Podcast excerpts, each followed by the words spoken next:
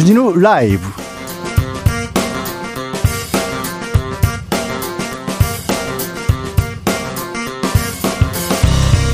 (2023년 2월 13일) 월요일입니다. 안녕하십니까? 저는 양지열입니다. 검찰이 더불어민주당 이재명 대표에 대한 구속영장 청구를 검토하고 있습니다. 민주당은 영장 청구 쇼가 될 것이라며 비판하고 있는데요. 이 대표에 대한 체포 동의안 국회 표결에 붙여질까요? 민주당 내부 분위기 김남국 의원에게 들어보겠습니다. 자, 국민의힘 전당대회 본경선 진출자가 압축됐습니다. 오늘부터 본격적인 본경선 일정이 시작됐는데요. 당대표 후보들 오늘은 제주를 찾아 첫 합동연설을 열었습니다. 각자 어떤 비전과 정견을 발표했을지 정치적 원의 시점에서 살펴보겠습니다. 경찰국 신설 반대에 동참한 총격급 간부들의 좌천성 인사 논란이 커지고 있습니다. 대전경찰청 직장협의회는 정부가 경찰을 꼭두각시로 만들고 있다고 비판하고 있는데요. 정말 어떤 일들이 벌어지고 있는 걸까요? 기자들의 수다에서 들어보겠습니다. 나비처럼 날아 벌처럼 쏜다. 여기는 주진우 라이브입니다. 오늘도 자중자의 겸손하고 진정성 있게 여러분과 함께 하겠습니다. 안녕하세요. 양지열입니다. 주진우 기자가 개인 일정으로 자리를 비워서 오늘까지도 제가 진행을 맡고 있습니다. 문화체육관광부 해외문화홍보원이 외국인에게 한국 술을 소개하기 위한 영문 단행본 한국의 숨겨진 매력 술을 발간했습니다. 이 단행본에서는 세계적인 한류용품 가운데 아직 잘 알려지지 않은 우리 술과 그에 잘 어울리는 한식 그리고 한국의 술 문화 등을 소개하고 있는데요. 전통주를 비롯해서 외국인들에게는 흔히 녹색병으로 알려진 희석식 소주 그리고 개성 있는 수제 맥주까지 눈으로 맛볼 수 있다고 합니다. 자, 여러분은 어떤 우리 술을 즐겨 마십니까? 술 드실 때 즐겨 드는 음식은 또 무엇일까요? 뭐가 됐든 항상 음주는 적당히 절대 과하지 않게 하시는 것도 잘 아시죠? 평소 즐겨 드시는 우리 술과 안주를 보내주세요. 진짜로 보내지 마시고요. 뭘 드시는지 알려주세요.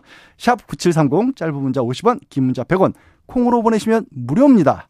그럼 주진우 없는 주진우 라이브 지금 시작하겠습니다.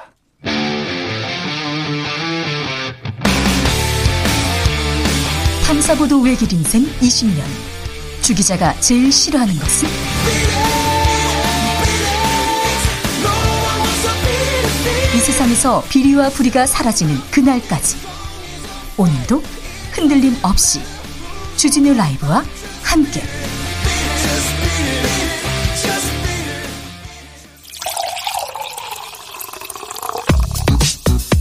진짜 중요한 뉴스만 쭈르륵 뽑아냈습니다. 주스! 네, 정성 기자 어서 오세요. 네, 안녕하십니까? 예. 아유, 첫 뉴스부터 되게 무거운 뉴스가 있네요. 네네. 튀르키의 지진, 아, 피해 규모가 상상을 뛰어넘을 정도입니다. 네, 어, 지난주 주말 직전에 이제 2만 명이 넘었다라는 소식을 전해드렸는데, 네. 네 주말이 지나면서 3만 명을 넘어섰다라는 뉴스를 전해드리게 됐습니다. 어, 튀르키 당국은 현재까지 집계된 사망자 수가 2만 9천 명이 넘었다라고 발표했고요. 이 시리아 정부군과 반군은 최소 3,500여 명이 숨졌다라고 밝혔습니다. 어, 두 국가를 합친 총 사망자가 3, 3만 3천여 명으로 어, 지난 2003년 이란 대지진의 피해 규모까지 뛰어넘었습니다. 어, 여기에 시리아의 경우에는 내전으로 정확한 통계 작성이 어렵기 때문에 실제 사망자는 훨씬 많을 것으로 추정이 되는데요. 이 세계 보건기구는 시리아에서도 실제 사망자가 만 명에 가까울 것이다라고 잠정 집계했고요.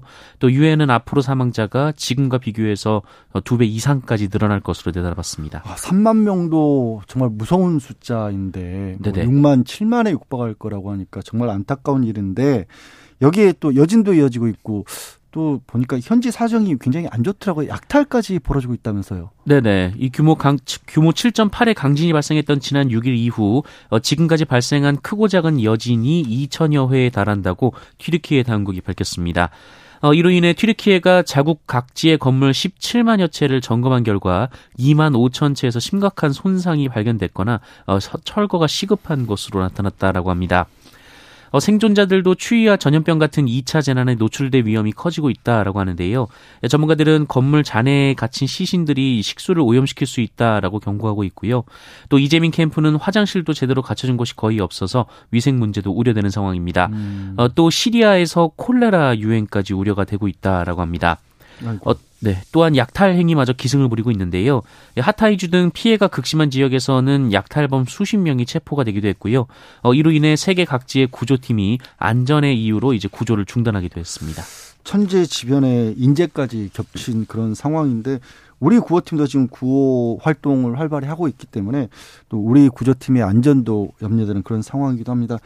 이런 가운데서 그래도 기적 같은 생활 소식이 조금씩 또 이어지고 있긴 합니다.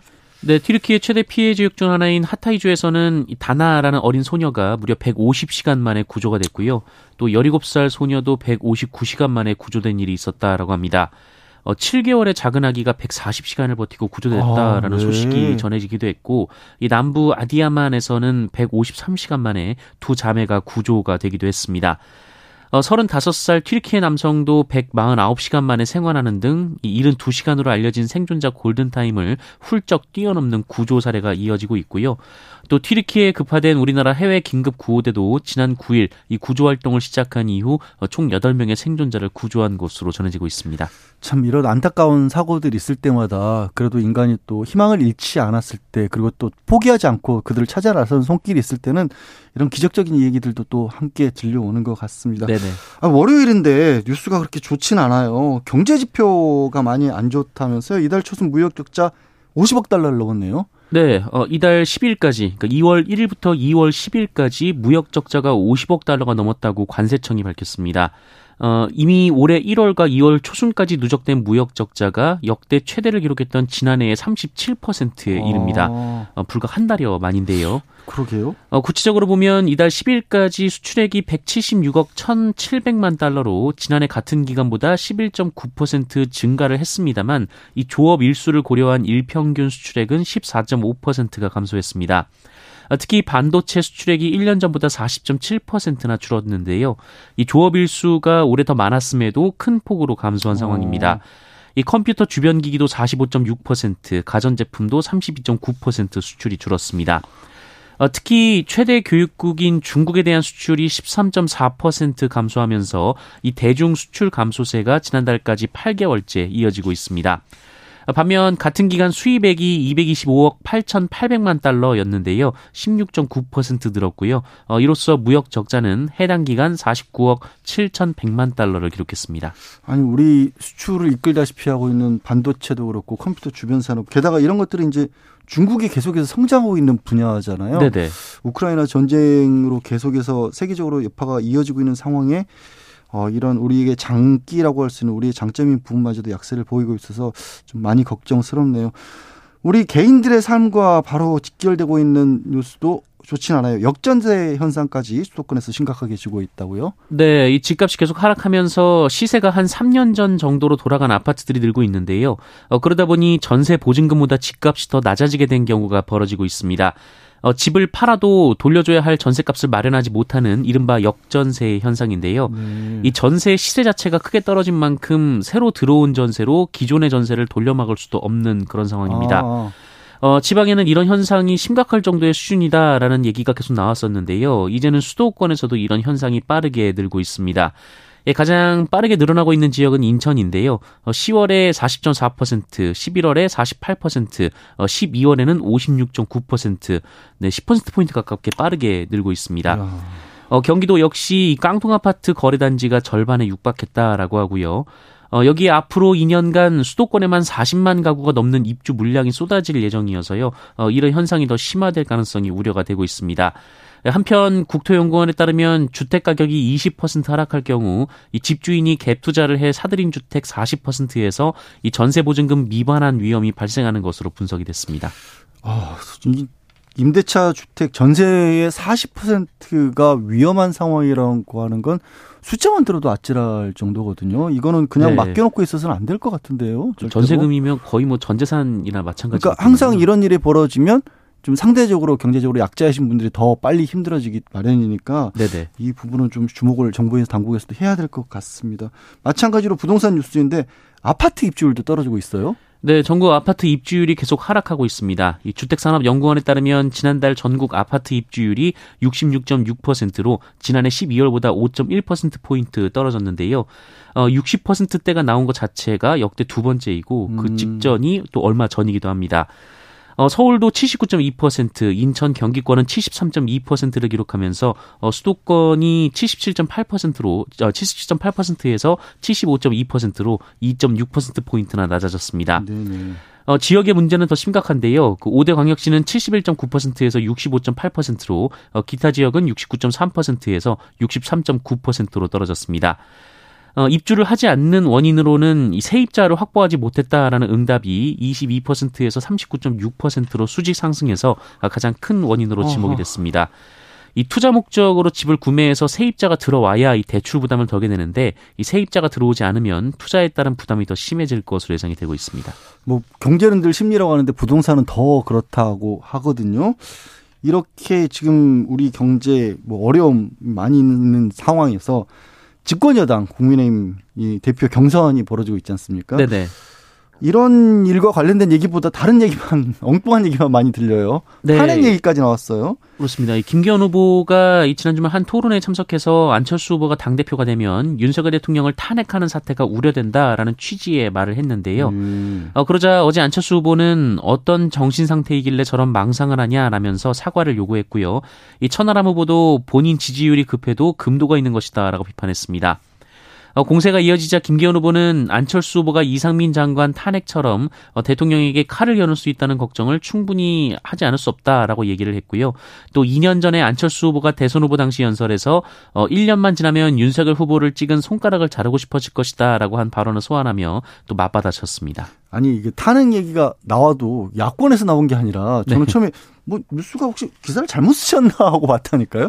어떻게 여당 경선에서 탄핵 얘기가 나왔는지 하여튼 이것도 누구 말이 옳다 그러다 하면서 오늘까지도 계속해서 다투고 계시네요. 네, 여당에서 나왔고 또 끝나지도 않고 있는데요. 네. 이 김기현 후보는 안철수 의원을 향해 당 대표가 되시겠다는 분이 없는 말을 곡해하고 왜곡하면서 당에 흠집을 내고 있다 이렇게 주장을 했고요. 안철수 후보는 김기현 후보가 당을 분열의 늪으로 몰아넣고 있다라며 사과를 촉구했습니다. 어, 천하람 후보는 MBC 라디오에 출연해서 김기현 의원 발언에 대해 당원 수준을 얕잡아보는 처사다라고 비판했습니다. 뭐 각종 선거에서 늘 하는 얘기지만 지금은 진짜 민생이 정말 심각한 상황입니다. 민생 관련 얘기도 좀 나왔으면 싶습니다. 네. 민주당으로 가볼까요? 오늘 박홍근 원내대표 교섭단체 대표 연설이 있었는데 김건희 특검 추진하겠다고 했네요. 네, 민주당 박홍근 원내대표는 오늘 국회 교섭단체 대표 연설을 통해서 김건희 여사의 도이치모터스 주가 조작 연루 의혹을 겨냥하며 어, 국민 특검을 반드시 관철하겠다라고 밝혔습니다. 박홍 원내대표는 도이치모터스 주가 조작 1심 판결은 부실한 검찰 수사와 어정쩡한 재판부가 합작한 결과라면서 어, 검찰과 재판부, 대통령실이 삼위일체가 돼서 김건희 구하기에 나섰다라고 주장했고요. 어, 김건희 여사는 죄가 있어도 신성 불가침인 것이냐라고 물었습니다.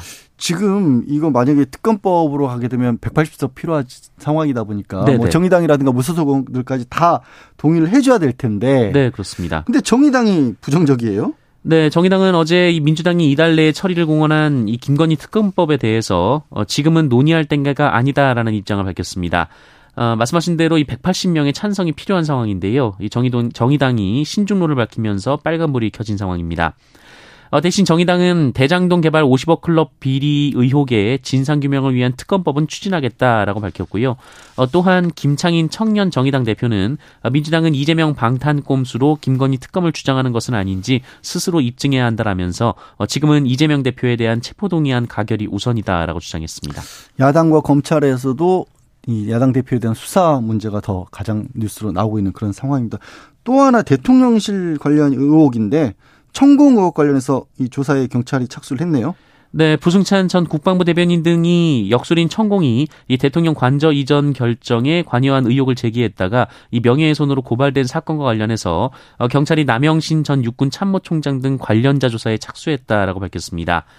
어, 경찰은 이미 일부 관련자들의 조사를 마쳤다라고 밝혔고요. 이 나머지 관련자들도 출석 일정을 조율한 뒤 불러서 조사를 마무리할 방침이라고 밝혔습니다. 음. 어, 이 논란의 관건은 이 시점과 장소가 장소가 특정된 만큼 이 관련 CCTV를 공개하거나 수사기관이 확인하는 여부가 될 텐데요.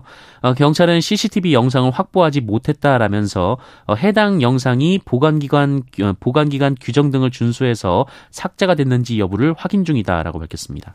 이거 근데 천공에게 먼저 물어봐야 되는 거 아닌가요? 네, 소환한다는 보도도 있었는데요. 아, 그래요? 네, 근데 뭐 정확히 확인된 건 아닌 것 같습니다. 아니 좀 저는 약간 뭐로 이렇게 애둘러서 빙빙빙 돌아가나 본인한테 먼저 물어보면 빠르지 않을까 싶은 생각이 문득 듭니다. 관련 의혹들이 많으니까 네네. 본인에게 듣고 대통령실에서도 본인과 관련해서 확실하게 뭐 정리라면 정리, 입장이면 입장하게 좀 나왔으면 좋겠는데 막상 천국 본인에 대한 얘기들은 잘 안 나와요. 참 희한하게.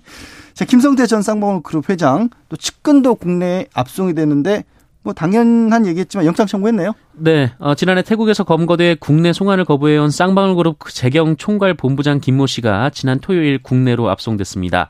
아, 김모 씨는 김성태 전 회장의 매제로 쌍방울그룹의 재무 흐름 전반을 꿰뚫고 있고 이 북한에 전달한 자금을 실제 조달하는데 깊숙이 관여한 인물로 알려져 있습니다. 어, 검찰은 오늘 대북 송급을 위한 외국 환거래법 위반, 사기적 부정거래 등 자본시장법 위반, 어, 회사자금 횡령, 비상장 회사에 대한 부당 지원 등 이 배임 혐의로 어, 김 씨에 대한 구속영장을 법원에 청구했고요. 김모 씨는 영장 실질 심사를 포기하겠다며 성실히 조사를 받겠다라고 밝혔습니다. 일단 김성태 전 회장 같은 경우 기소가 됐는데 이제 외국 환거래법 대북 송금 가지고만 기소가 됐고, 근데 저는 이 김성태 전 회장 대북 송금 문제는 나중에는 결국 북한에 확인해야 하는 거 아닌가요? 한 번쯤은 네. 이거 이거 확인이 확인을 어떻게 해야 되지? 네, 하여튼 그런 생각이 또 듭니다.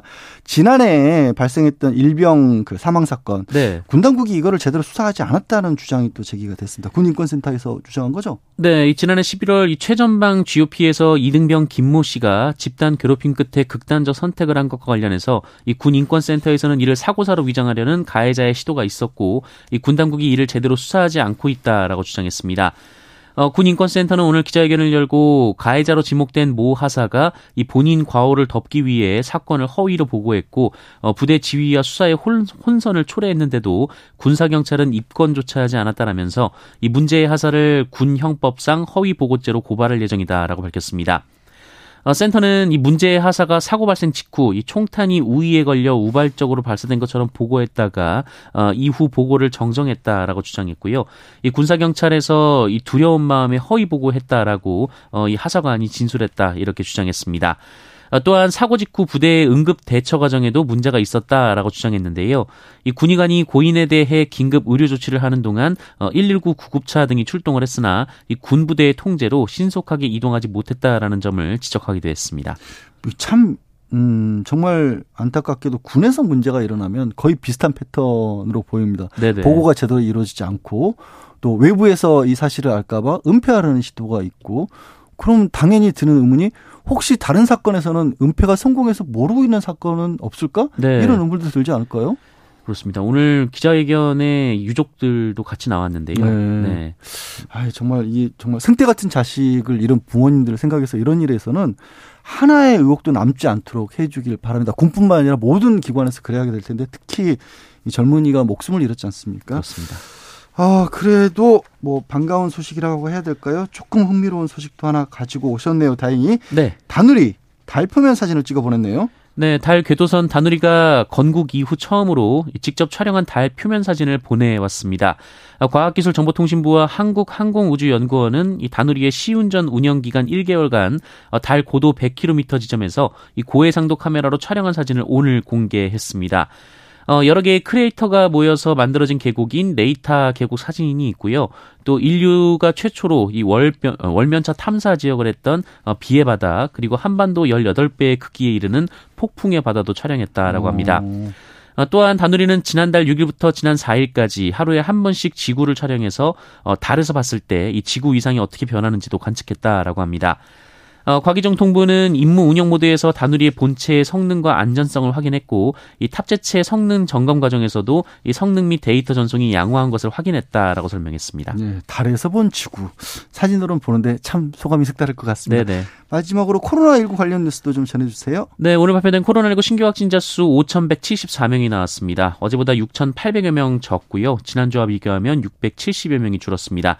어, 위중증 환자는 263명이고요. 사망자는 11명이 나왔습니다. 네, 코로나 백신 영유아들도 이제 접종이 시작됐네요. 네, 오늘부터 영유아들을 대상으로 백신 접종이 시작이 됩니다. 어, 영유아는 만 6개월에서 4세까지를 대상으로 하고요. 화이자사에 영유아용 백신이 사용이 됩니다. 음. 어, 당국은 고위 위험군에게 백신 접종을 적극 권고했는데요. 이 면역이 저하된 어린이, 만성 질환을 앓고 있거나 일상생활에 자주 도움이 필요한 장애가 있는 영유아 등이 대상입니다.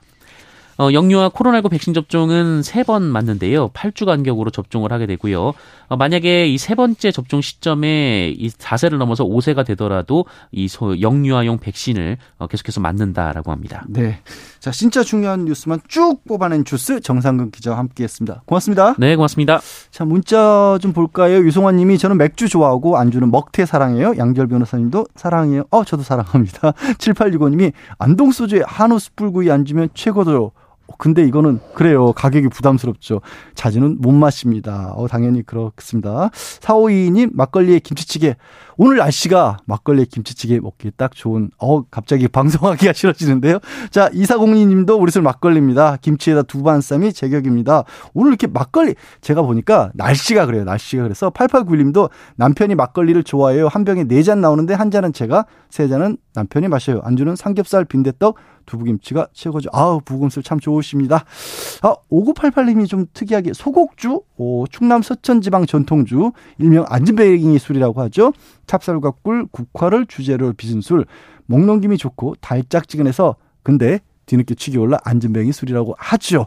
저도 경험이 있습니다. 자, 실시간 교통정보 알아보겠습니다. 교통정보센터에 김한나 씨 나와주세요.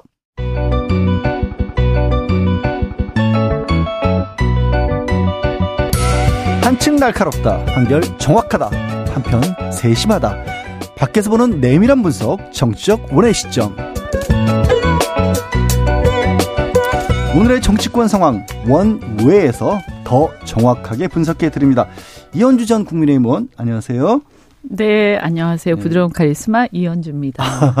아, 이렇게 자기소개를 하시는구나. 네, 여기는 그렇게 합니다. 아, 최민희 전 더불어민주당 의원님 어떻게 소개하시죠? 불굴의 희망 최민희입니다. 아, 네, 반갑습니다. 왜 아, 웃으세요? 아니, 좋지 너무 않아요? 좋았어요. 네. 전 좋았어요. 양지열 변호사님도 뭘 하나 붙, 붙이셔야 되는데. 저요? 아, 저는 그냥 네. 여기저기 붙여주는 게 많은데 그냥 양재이라고 불러주세요. 이상한 거 많이 붙여서. 저는 평소에 별로 좋아하진 않습니다. 이현주 의원님은 요즘 제가 뉴스에서 많이 뵙고 있었습니다. 근데 네. 오늘도 하시, 해주실 말씀이 좀 많을 것 같아요. 국민의힘 전당대 본경선 일정이 오늘부터 시작이 됐는데 일단 두 분께 그냥 간단하게 오늘 제주 첫 합동연설에 총평부터 좀 부탁을 드리겠어요. 어떻게들 보셨어요? 먼저 뭐 이현주 의원님부터 말씀 주실까요? 아니 최민희 먼저 말씀. 아, 여기는 또 양, 양보하는 미덕이 있는 두 아니요, 또 우리 당의 전당대회니까 제가 음. 너무 먼저 막, 막 얘기하면 아, 또. 세게 말씀해 주시려고 그러시는 거 아니세요? 네. 네. 근데 이 합동 연설에는 뭐 그런 그런 주장들이 다 나왔는데요. 그거 그거보다 저는 김기현 후보의 탄핵 발언에 대한 부연 설명 때문에 깜짝 놀랐어요. 아. 어, 분명히 미래 권력과 현재 권력이 부딪히면 입에도 올리고 싶지 싶지 않은 뭐 탄핵 운운했는데 네. 그게 그런 뜻이 아니었다 그러는 거예요. 음. 그냥 당이 그 사실 위험에 빠질까봐 걱정된다 이렇게 얘기한 거잖아요. 네네. 그런데 당을 걱정한 말이었는데 안철수 후보 쪽에서 그걸 곡해했다 이렇게 얘기를 하는 거예요. 그래서 저는 이런 대응이 나올 때마다 떠오르는 게 바이든 날리면 사태. 그래서 저는 그 당대표 토론회가 너무나 기대가 됩니다. 아. 네. 왜냐하면 천하람 후보가 예. 음, 모든 후보에게 바이든 날리면을 질문하겠다 이렇게 예고를 했거든요. 아. 음, 네, 그래서 맞아요. 그랬죠. 네. 저는 이런 식의 발언이 나올 때마다 너무 이상하고 그리고 대통령실의 경우도 좀 이율 배반이고 기준이 뭔지를 모르겠어요. 기준 어떤 기준? 기준?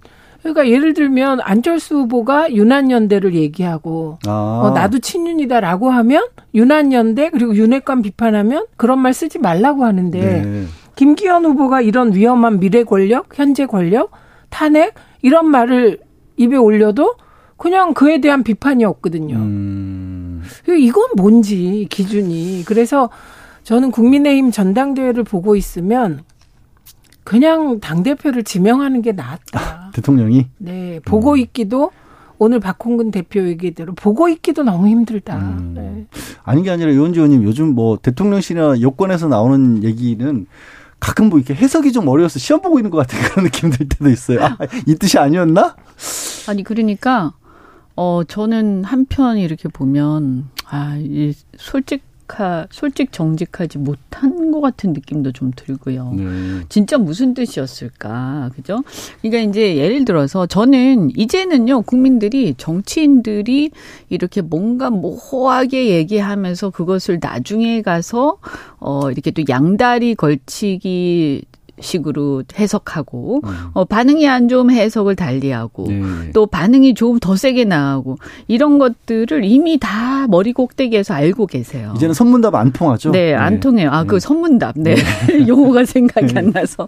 네. 그러, 그래서 아예, 어, 그냥 섬, 정확하게 얘기를 하고, 그게 만약에 아닌데 자기가 잘못 얘기했다, 잘못 음. 생각했다, 그러면 바로, 아, 내가 잘못 생각했더라, 보니까, 네. 이러면서 솔직하게 얘기하고 또 필요할 때 사과하고, 음. 이렇게 하는 게 저는 맞다고 생각해요. 지금 그러게요. 시대에는. 네네. 예. 근데 옛날식으로 하는구나. 아. 네. 아직도 좀뭐 옛날 생각하면서 이렇게 이게 사실은 그 뜻이 이 뜻이었어요 하면 국민들이 알아줄 걸로 그렇게 음, 착각들을 그때는 그때는 이제 온라인이 그렇게 많이 음. 발달하지 않고 또 이렇게 그 영상이 네네. 유튜브라든지 이런 영상이 실시간으로 이렇게 안 되잖아요. 아, 그때는 주로 신문으로 전달내만 그렇죠. 됐으니까. 그러니까 그게 어느 정도는 먹혔어요. 근데 음. 지금은 아니 이렇게 말씀하실 때 입 떨리고 이런 거 다 포착되거든요. 눈, 눈동자까지 동공 지진까지. 포착돼서 맞아요. 그러니까 이 기준을 묻는 게 이런 겁니다. 김기현 의원이 대통령과 손발이 척척 맞는 게 나라는 거예요. 김기현이다. 그러면 윤심을 끌어들이지 말라면서요. 아. 그러니까 도대체 이 기준이 뭔지 그냥 기준이 윤심인 것 같아요. 음, 근데 오늘 뭐 관련해서 장재현 의원이 이런 얘기를 했어요. 그러니까 윤 대통령, 윤석열 대통령이 이런 식으로 좀 마음을 드러낼 수 있는 거 아니냐라고 하면서 아니 미국에서는 대통령이 후보 지지할 수 있다. 뭐 대통령실이라고 이런 얘기도 못하냐 이렇게도 말씀을 하셨거든요. 그런 식으로 말하면 미국 같으면 김건희 여사 벌써 압색당했습니다.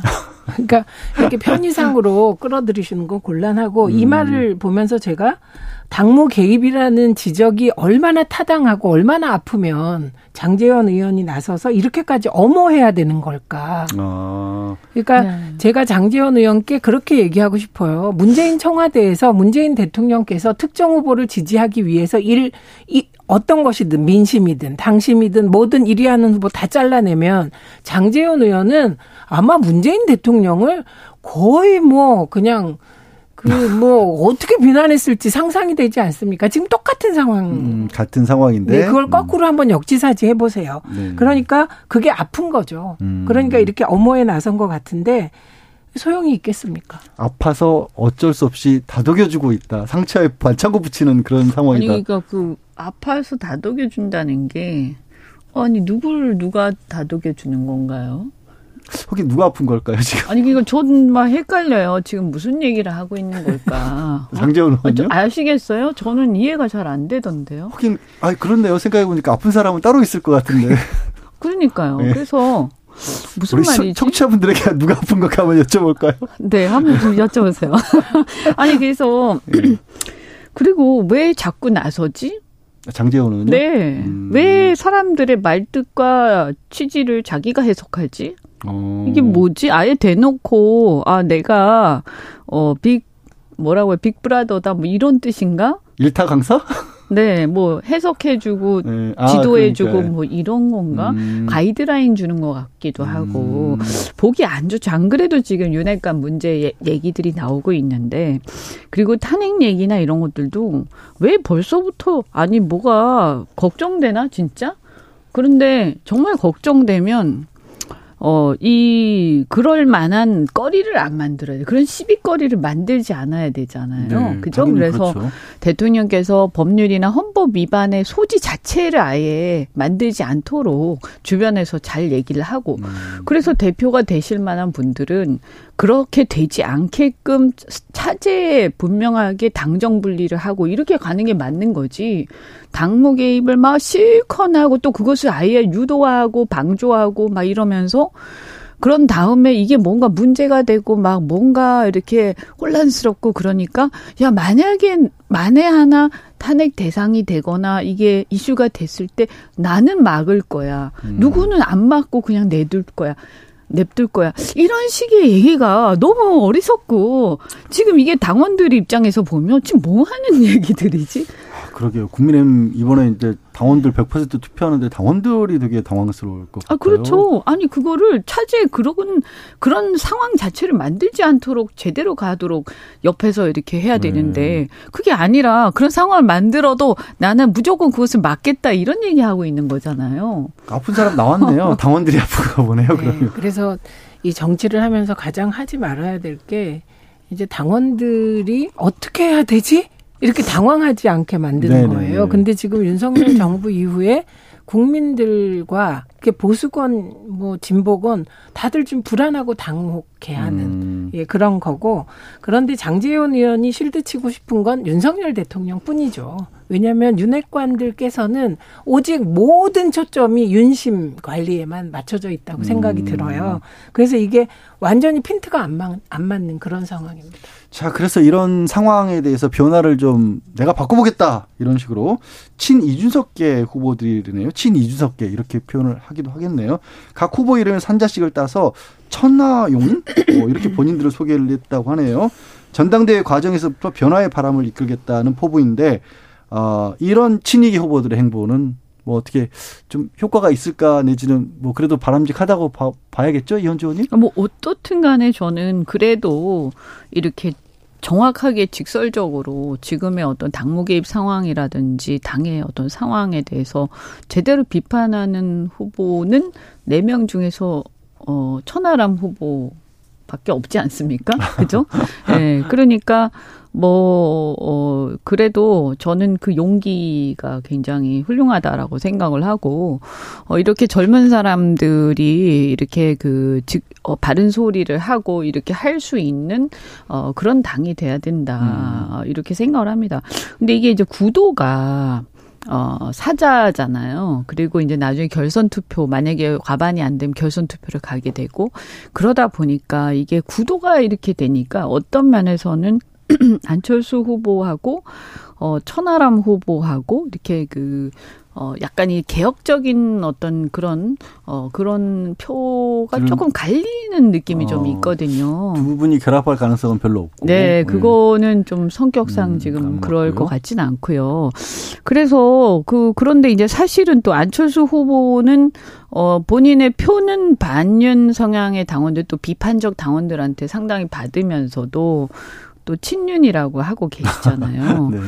그래서 이런 부분들에 대해서 명확하게 본인의 포지션을 음. 밝히셔야 되지 않을까. 사람들이 음. 표심을 정할 수 있도록. 예. 근데 안철수 후보는 어, 단일화의 명수잖아요. 네, 단일화하거나 철수하거나 뭐 이런 어, 이런 이미지가 있는데 네, 네. 아마 단일화를 하면, 단일화를 하면 김기현 후보하고 해야 되겠죠. 왜냐하면 친윤으로서 정체성이 같고.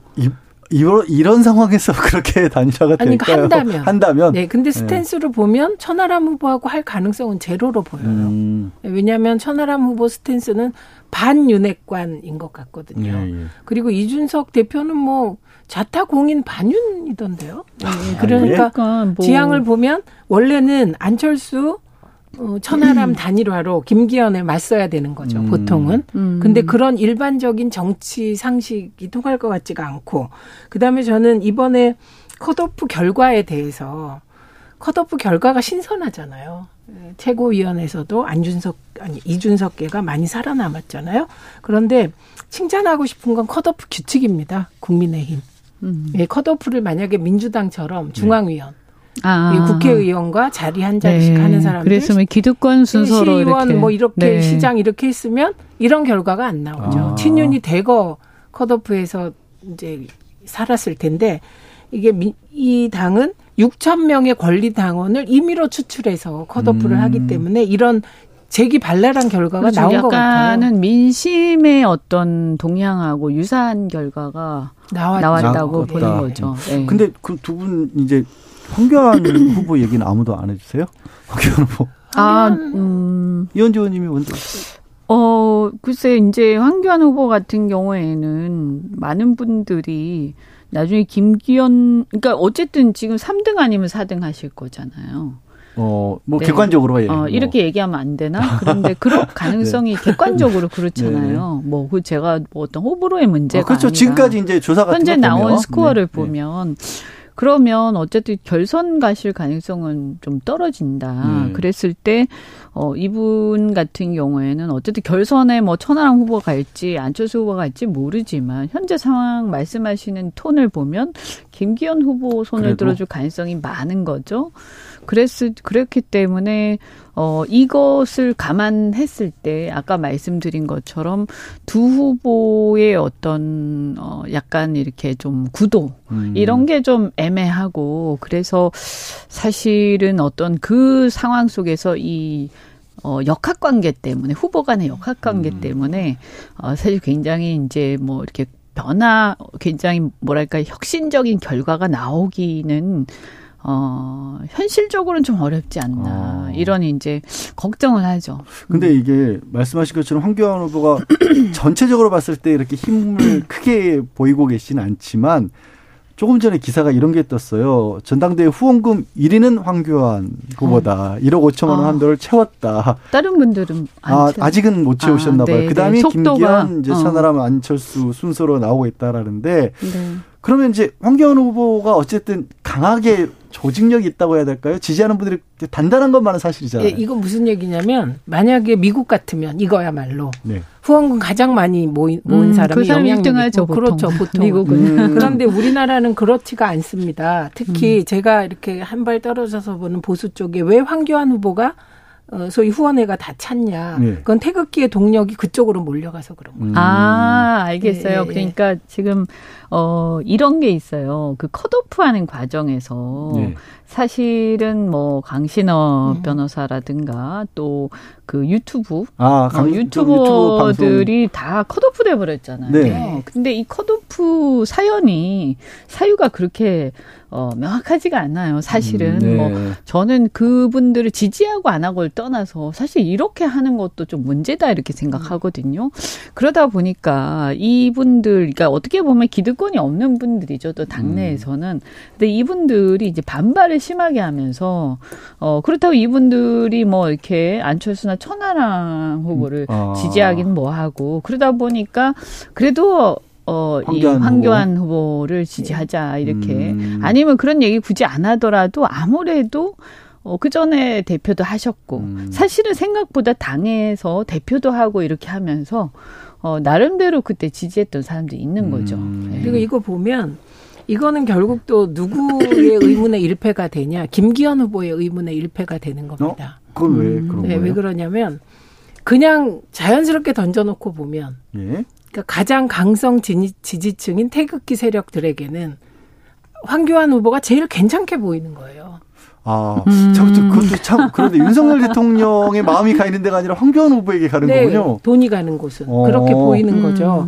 그런데 이거는 그런- 김기현 후보가 그동안에 보여왔던 행적, 음. 어, 행적이 어, 강성 지지층 그리고 사실 태극기 세력 일부는 되게 주머니가 두둑한 분들이 많으세요. 음. 예, 그래서 그분들이 보기에는 과거에 대해서 별로 돈을 주고 싶지 않은 그런 면이 있는 아. 겁니다. 그러니까 저는 이 전 과정에서 왜 김기현 후보를 낙점했을까?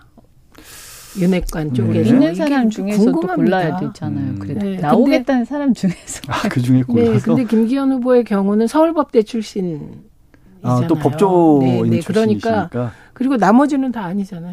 아 황교안. 황교안 황교- 대표도 검사 아, 출신이고 근데 좀 그게 이제 네. 좀 다르죠. 음. 그 계보가 그래서. 근데 저는 저기 법조인은 좀 그만 좀 어. 봤으면 좋겠어요. 아니 그러니까 이, 이런 게 있는 것 같아요. 그러니까 이런 거예요. 그 어쨌든 윤석열 대통령도 당에 오신 지 얼마 안 아, 되셨어요. 네네. 300만 원 당비를 내셨다고는 하지만 그거를 몇 달 냈는지도 뭐 그렇게 뭐 1년 남짓 내지 않았겠습니까? 네. 그죠?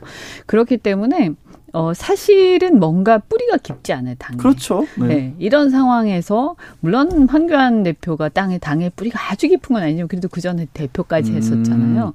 그러니까 거, 거기에다가 지금 이제 잠복되어 있는 이슈가 물론 예전보단 많이 줄어들었지만 탄핵에 대한 이슈가 있고 이것이 최근에 김기현 후보가 꺼냈잖아요. 그거를. 음.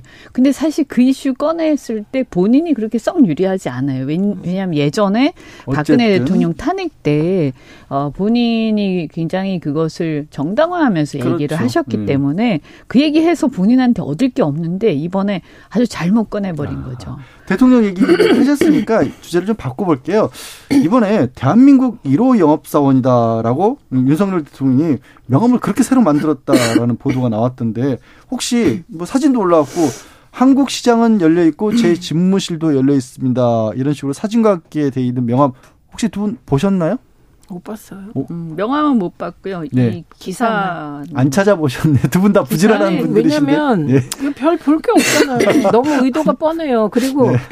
저는 이런 거를 할 때 이건 저는 실패한 홍보라고 생각을 하거든요. 음? 그 이유는 네. 타겟이 누구인데요. 아, 영업, 영업사원이라는데. 예, 외국에서 대한민국 대통령이 1호 영업사원이라고 명함을 팠대. 그러면 어. 뭐 바이어가 몰려옵니까? 뭐가 몰려옵니까? 아. 그래서 이거는 타겟층이 어딘지가 잘 안 읽혀서 네. 저는 뭐 그 안 찾아보고 그냥 한 줄만 봤습니다. 그럼 영어로 써서 해외 신문에 이렇게 광고를 좀 하거나 이랬어요. 해외 신문에 광고해도 음, 이게 누구를 타겟으로 할까? 아. 외국 이거 이제 바이어들도 많이 들어오고 막 무역이 활성화돼야 되는데 지금 대한민국이 음. 심지어 무역 수지 적자가 이렇게 몇 개월씩 지속되는 게 그 대통령이 열심히 비즈니스를 안 해서 그런 게 아니잖아요. 음. 구조적인 문제도 있고 네네네. 그리고 이게 우리나라의 지정학적인 위험 때문에 대중국 관계의 외교 문제도 여러 있고 가지가 겹쳐 뭐 있죠. 미국하고 중국의 갈등도 있고 일본의 부상도 있고 여러 가지가 굉장히 복잡하잖아요. 이게 이런 식의 가벼운 홍보로 돌파되지 음. 않는다는 걸 국민들이 너무 잘 아시고 예. 이거 외국에서는 어 이거는 옛날에 아주 그 조그만 지금 경제가 음. 뒤떨어진 아. 나라에서 네. 아주 스타 박정희, 대통령이 나왔을 박정희 때. 시대 뭐 이 정도. 예, 그때 음. 써야 될 택이 아닌가. 싶습니다. 아닌 게 아니라 의원님 네. 영업 사원인데 무슨 상품의 영업인지는 근데 이게 가네요. 이제 저 저는 이제 외국인 투자 이런 걸 주로 많이 했잖아요. 예, 예. 근데 그런 입장에서 보면 가장 중요한 게 뭐냐면 예측 가능성하고 안정성하고 음. 그다음에 이 형사 사건의 남발이 없고 이렇게 좀 이렇게 그러니까 형사에 너무 치우지 그러니까 경찰 국가가 되면 안 돼요. 경제가 네네. 발전하려면. 그러니까 외국인들이 봤을 때 뭐 조금 이렇게 잘못하면 불려간다 이렇게 되면 아. 예측 가능성이 떨어지면 굉장히 꺼리게 되거든요. 그 굳이 그, 그 나라 가서 할 이유가 네, 없죠. 그럼요. 네. 그래서 겁나잖아요. 네. 그래서 어 기본적으로 경제가 발전하고 무역이 발전하려면 좀 자유롭고 개방적인 분위기가 가득해야 돼요. 그 나라에. 음.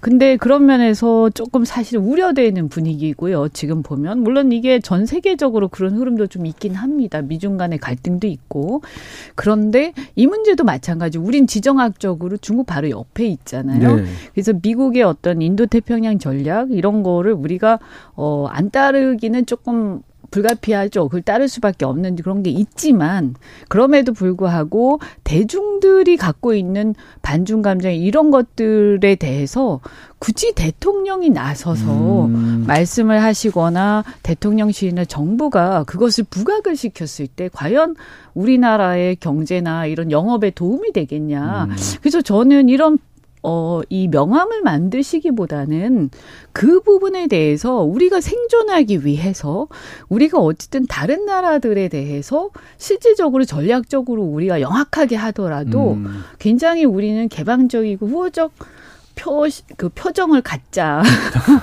이렇게 하고 대통령도 어쨌든 이렇게 형사 중심의 어떤 경찰 국가 같은 걸 지향을 하기보다는 네. 정말 리버럴하고 개방적인 어 그러면서도 예측 가능한 이렇게 차분한 분위기를 음. 국가 안에 이렇게 가득하도록 도와주시면 그게 도움이 될 것 같아요. 그러게 우리 저기 청취하시는 재봉정 님도 영업사원이 중국 자극해서 무역적자 초래하나요 라고 물음표를 바로 보내주셨습니다. 지금 이 의원님 말씀과 겹치는 것 같아서 소개해 드렸고요. 곽상도 전 의원 이 아들 퇴직금 있지 않습니까? 이거 아, 논란이 좀 가시질 않네요. 뭐 대통령실에서도 국민이 납득할 수 없는 판결이다 이런 반응을 사실은 이제 판결에 대해서 대통령실에서 직접적으로 이렇게 하는 것도 이것도 되게 아니, 이례적인. 그게요. 뭐 여러 가지로 안 맞았어요. 나왔죠. 우선 첫째 시기도 안 맞았어요. 음. 곽상도 50억 무죄 판결이 나온 즉시 얘기한 것도 아니고요. 아. 분위기 봐서 분노가 들끓어 오르니까 음. 뒤늦게 편승했고요. 네네네. 그리고 국힘의, 국민의힘은 아직도 입장을 안 내고 있어요. 저는 국민의힘이 왜 입장을 안 내시는지 묻고 싶습니다. 음. 네, 그리고 대통령실이 왜 개별 판결에 대해서 입장을 냅니까? 그러니까 이 이거 어떻게 정리를 좀 해야 될까요? 그 사실은 이, 이 판결이 딱 나오고 나서요.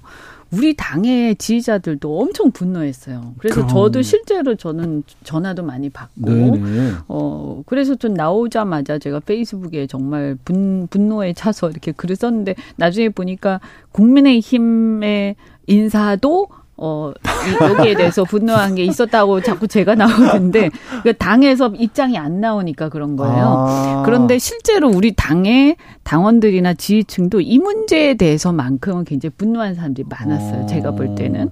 그런데 여기에 대해서 실제로 이렇게 보면 판결도 판결이지만 그 판결의 내용에 보면 이러이러한 의심되는 사정이 분명히 존재하지만 하면서 어 생계를 달리하기 때문에 음. 이건 어, 이렇다 이렇게 얘기하잖아요. 그리고 보면 그런 내용들은 이제 판사들이 일종의 제가 볼 때는 뭔가 이렇게 어 이 흔적을 남기는 거라고 보거든요. 왜 그렇게 의심은 하지만 충분히 의심할 만한 사정이 있지만 하면서 결론은 그렇게 갔단 말이에요. 그러면 그 사정이 있지만 할 때 자기는 심중은 간다 뭔가 아. 그런데 이걸 판사가 입증하는 게 아니에요. 재판이라는. 거는 어, 어. 재판은 변호 그러니까 검찰이 공소 유지를 하잖아요. 예, 예. 그 검찰이 입증을 해야 되는 거예요. 음. 거기에 대해서.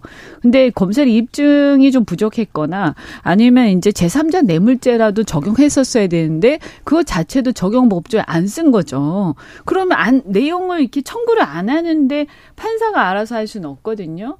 근데 이제 사실 좀 아쉬운 거는 그럼에도 불구하고 판사가 판사께서 판사님이 어 그거 왜 안 하셨어요 하면서 하세요 아니면 안 하실 거예요라고 분명히 답하세요라고 좀 유도를 할 수도 할 때도 있거든요. 있잖아요, 네, 그리고 실제로. 입증을 더 하시라고 좀 입증이 부족한 것 같아 시간 더 주게 이럴 수도 있는 거거든요. 음. 근데 그렇게 안 하시고 그냥 결론 낸 거는 판사님도 좀 저는 어, 문제가 좀 있지 않냐. 예, 이거 쉽게, 한마, 쉽게 정리 안 될까요? 그럼 이건 한마디로 요약하면 예. 법조 식구끼리 제 식구 감싸기 손방망이 처벌을 해서 국민 가슴에 대못을 박은 사건입니다. 아이고 요즘에 이렇게 뭔 얘기만 하면 법조가 비난을 비판의 중심에 네, 섰어요. 네. 아, 근데 이건 좀 심각하죠. 예, 그렇죠. 왜냐하면 한 축이 성남시의 문제, 우리가 뭐 어떤 그 이런 부동산 비리 이런 거 할때 네. 이렇게 주로 보면 그 지역의 단체장이나 이런 공무원들하고의 결탁이 있고요. 또 하나는 뭐냐 하면 정책 관련해서 뭐 이렇게 좀 정치권 내지는 그 판검사들 그러니까 이 이걸 이제 나중에 문제가 됐을 때 봐줄 만한 사람들을 미리 보험 드는 그런 게 있잖아요. 그게 김만배 씨가 대장동 사건을 보면 전반부라고 할 수 있는 부분에서 대장동이 화, 그 김만배 일당이 화천대유까지 가서 그나마 아파트를 질 수 있었던 것이 그들이 여러 가지 소송에 걸려 있는데 그 소송을 김만배 씨가 로비를 해서 풀어줬다는 의혹으로 시작을 하는 거거든요. 자, 요 얘기도 한 번씩 물어보기 여쭤보긴 해야 될 것 같은데 오늘 뭐 교섭단체 연설에서 결국 김건희 여사 특검 하겠다 그러면서 반대로 또 뭐 대장동도 특검하겠다 이런 얘기도 나오고 있었는데요. 요 부분은 김건희 여사 특검과 관련해서만 두 분께 어떤 입장이신지 한번 짧게 들어볼까요? 뭐 어떻게 보세요? 앞으로 어떻게 풀릴 것 같은지 정의당은 또 적극적으로 나서고 있지는 않은데. 아니 뭐 제가 볼 때는 뭐 누구 이 이런 문제는요 누구 편이 중요한 게 아니라 무엇이 옳고 그르냐의 문제라고 봐요. 음. 네, 그래서 그렇죠. 어 우리가 항상 빠지기 쉬운 함정이 너 누구 편이야 이거부터 물어보는 음. 거예요. 이게 옳고 그른 거. 그러니까 만약에 입장을 바꿔서 그렇게 됐다면 어떻게 할래? 이렇게 물어봐야 되는 거거든요. 음. 그래서 어쨌든 대통령 부인이든 뭐 아니면 뭐 박영수 특검이든 뭐 누구든 간에 야당뿐만이 아니라 저는 공정하게 적용해야 된다 사법 아. 정의는. 근데 다만 현실적으로 봤을 때 정의당이 저기 찬성 안 네. 하지 않습니까? 그럼 일단 찬성하는 대장동 특검 이거는 먼저 낫겠다. 해야 되고요. 예. 그 다음에 이제 이렇게 보면 대통령과 대통령 주변에 대한 수사나 이런 것들은요. 제가 이렇게 저는 뭐 아주 오래 정치한 건 아니지만 결국 만약에 그것이 진짜 문제가 있다면 음. 진실이 만약에 그러하다면 결국에는 어 권력은 유한하거든요. 네. 그래서 언젠가는 하게 돼 있습니다. 아, 그 최민희 의원님 말씀을 드려야 되는데 시간이 다 돼가지고. 아니, 아, 그러니까 이거 김건희 여사에 대한 수사는 네. 김건희 여사가 형사 불소추권이 없어요. 그렇기 그렇죠, 때문에 당연히. 윤석열 대통령 검찰에 윤석열 검찰에 공정 불공정을 가르는 최대 잣대가 될 아, 것이다. 알겠습니다. 이렇게 봅니다. 네, 지금까지 이현지 전 의원 그리고 최민희 전 의원과 함께했습니다. 고맙습니다, 두 분. 고맙습니다. 네, 고맙습니다. 저는 잠시 후 2부에서 더불어민주당 김남국 의원과 함께 이재명 대표 수사 얘기, 민주당 추진 또 김건희 특감 얘기 더 자세히 짚어보겠습니다.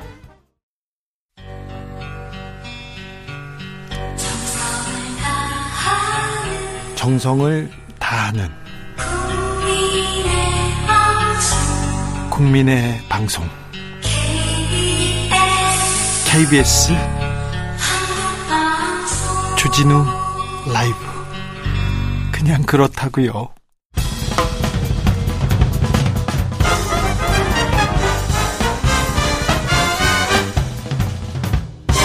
훅 인터뷰. 모두를 위한 모두를 향한 모두의 궁금증 훅 인터뷰. 지난주 곽상도 전 의원과 도이치모터스 주가 조작 의혹 사건에 대한 법원 판결이 있었고 그 이외에 대정동 특검 그리고 김건희 여사 특검을 반드시 관찰하겠다라면서 민주당 목소리 갈수록 커지고 있습니다. 자 이렇게 특검을 추진하는데 변수는 없을까요? 세 차례 검찰의 소환 조사가 마무리된 이재명 민주당 대표에 대해 검찰이 어쩌면 금주에 구속영장을 청구할 것이라 이런 전망까지 나오고 있는데 과연 이에 대해서 민주당은 어떻게 대응을 해야 할까요? 훅 인터뷰 오늘은 더불어민주당 김남국 의원 모시고 자세한 이야기 나눠보겠습니다. 어서 오세요. 네, 안녕하세요. 살고 싶은 도시, 살기 좋은 도시, 안산 단원을 김남국입니다. 아, 늘 그렇게 하시는 거예요? 네, 이제 이거 안 하면은 네. 지역에서 뭐라 합니다. 동네 분들께서 네. 광고비 벌어온다고 꼭 빠뜨리지 말고 아. 말을 하라고 말씀하시고요. 아, 뭐 지역구 의원으로서는 당연히 하셔야 될 네. 하는 거니까 뭐라고 하지 않겠습니다. 오늘 이제 박홍근 원내대표 대표 연설 교섭단체 대표 연설했지 않습니까? 저 이거 김 여사에 대해서 이렇게 얘기했어요. 죄가 있어도 신성 불가침인 것이냐. 이제라도 성역 없는 수사로 무너진 사법 정의를 바로잡아야 한다라면서 특검을 반드시 관철시키겠다 이렇게 강조를 했어요. 근데 막 뭐 지난주에 도이치모터스 주가 조작 사건 법원 판결 이런 것들이 막 엮여 있지 않습니까? 판결들이 좀 많이 나왔어요. 어, 곽상도 전 의원 판결도 최근에. 김 의원은 일단 1심 판결 내용, 도이치모터스 주가, 파- 어, 주가 조작 사건 어떻게 보고 계세요? 네, 뭐 여러 가지 평가할 부분이 있다라고 보는데요. 우선 가장 평가할 만한 것은 결국에는 의심 의혹에 있던 것이 뒤늦게나마 수사가 되어서 실체적 진실이 일부 밝혀졌다라는 겁니다. 어, 사실 이게 너무 오래된 사건이어서 어떻게 수사가 진행되는지 살펴보게 되면요. 2019년에 윤석열 검찰총장 인사청문회 과정에서 처음 의혹이 제기됐는데 어, 그때 당시에는 뭐 자료 제출이나 이런 것들이 되지 않다 보니까 실제 수사로 이어지지 않았습니다. 그 다음 해 년도 2020년도 한 2월경에 뉴스타파에서 최초로 여기와 관련된 구체적 증거와 물증을 가지고 의혹 제기를 했고 그해 년도 4월에 이제 고발이 이루어졌는데 네. 어, 여전히 수사는 되지 않았었고요.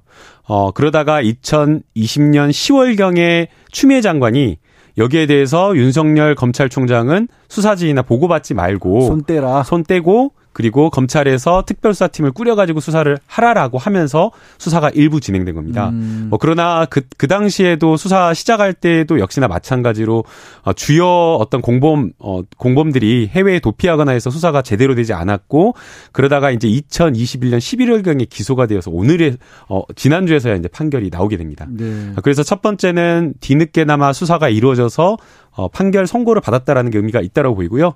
그다음에 이제 두 번째 가장 큰 의미가 있는 것은 역시 공소시효인 것 같습니다. 음. 어, 포괄일제로 보냐 안 보냐에 따라서 사실은 어, 처벌이 되니, 되는지 안 되는지 굉장히 심각한 아예 수사 자체를 못할 수도 못할 있는. 수도 있는 그리고 어, 지금 기소된 많은 피고인들이 대부분 다 면소 판결을 받는 그런 상황이었거든요. 네.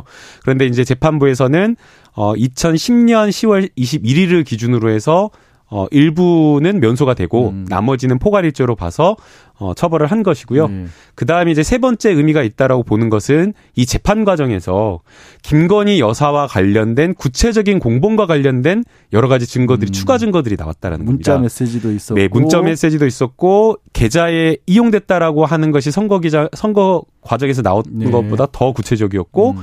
그 다음에 또 2차 주가 조작을 했다라고 하는 그 주포의 사무실에서 김건희 파일 엑셀 네. 이 엑셀 파일이 하나 나왔거든요. 예, 그래서 이러한 어떤 새로운 증거들이 나왔다라는 것이 음. 또 의미 있었다라고 평가할 수 있는.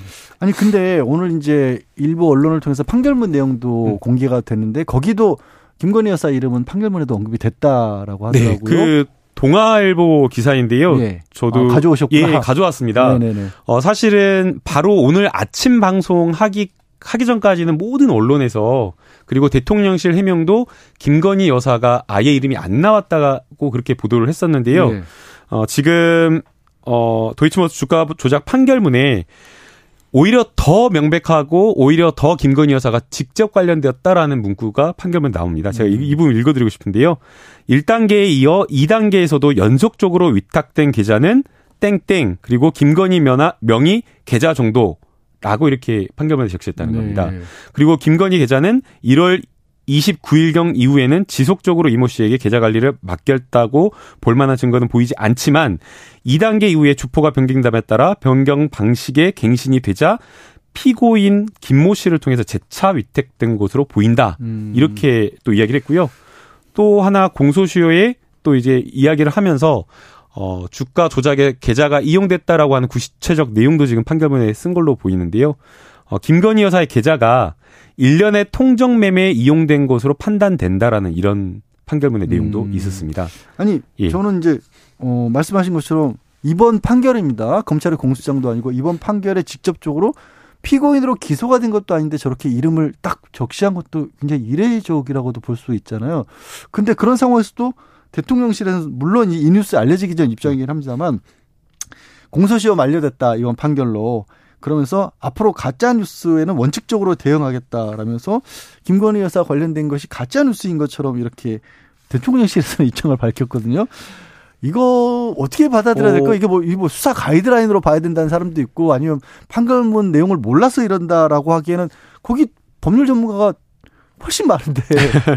아마 이제 대통령 께서 예. 어, 처음에 이제 후보자 시절에 토론하면서 그냥 계좌를 일임한 것에 불과하고 손해를 봤었다라고 하는 그 해명에 이렇게 구속되다 보니까 음. 계속해서 똑같은 어떤 그런 반복된 어, 잘못된 해명을 하고 있는 것 아닌가라는 생각이 듭니다. 음. 그러나 지금 명백하게 공소장에도 김건희 여사의 계좌가 최소 다섯 개 이상 그렇게 다섯 개 정도는 포함되어 있다라고 지금 하고 있고요.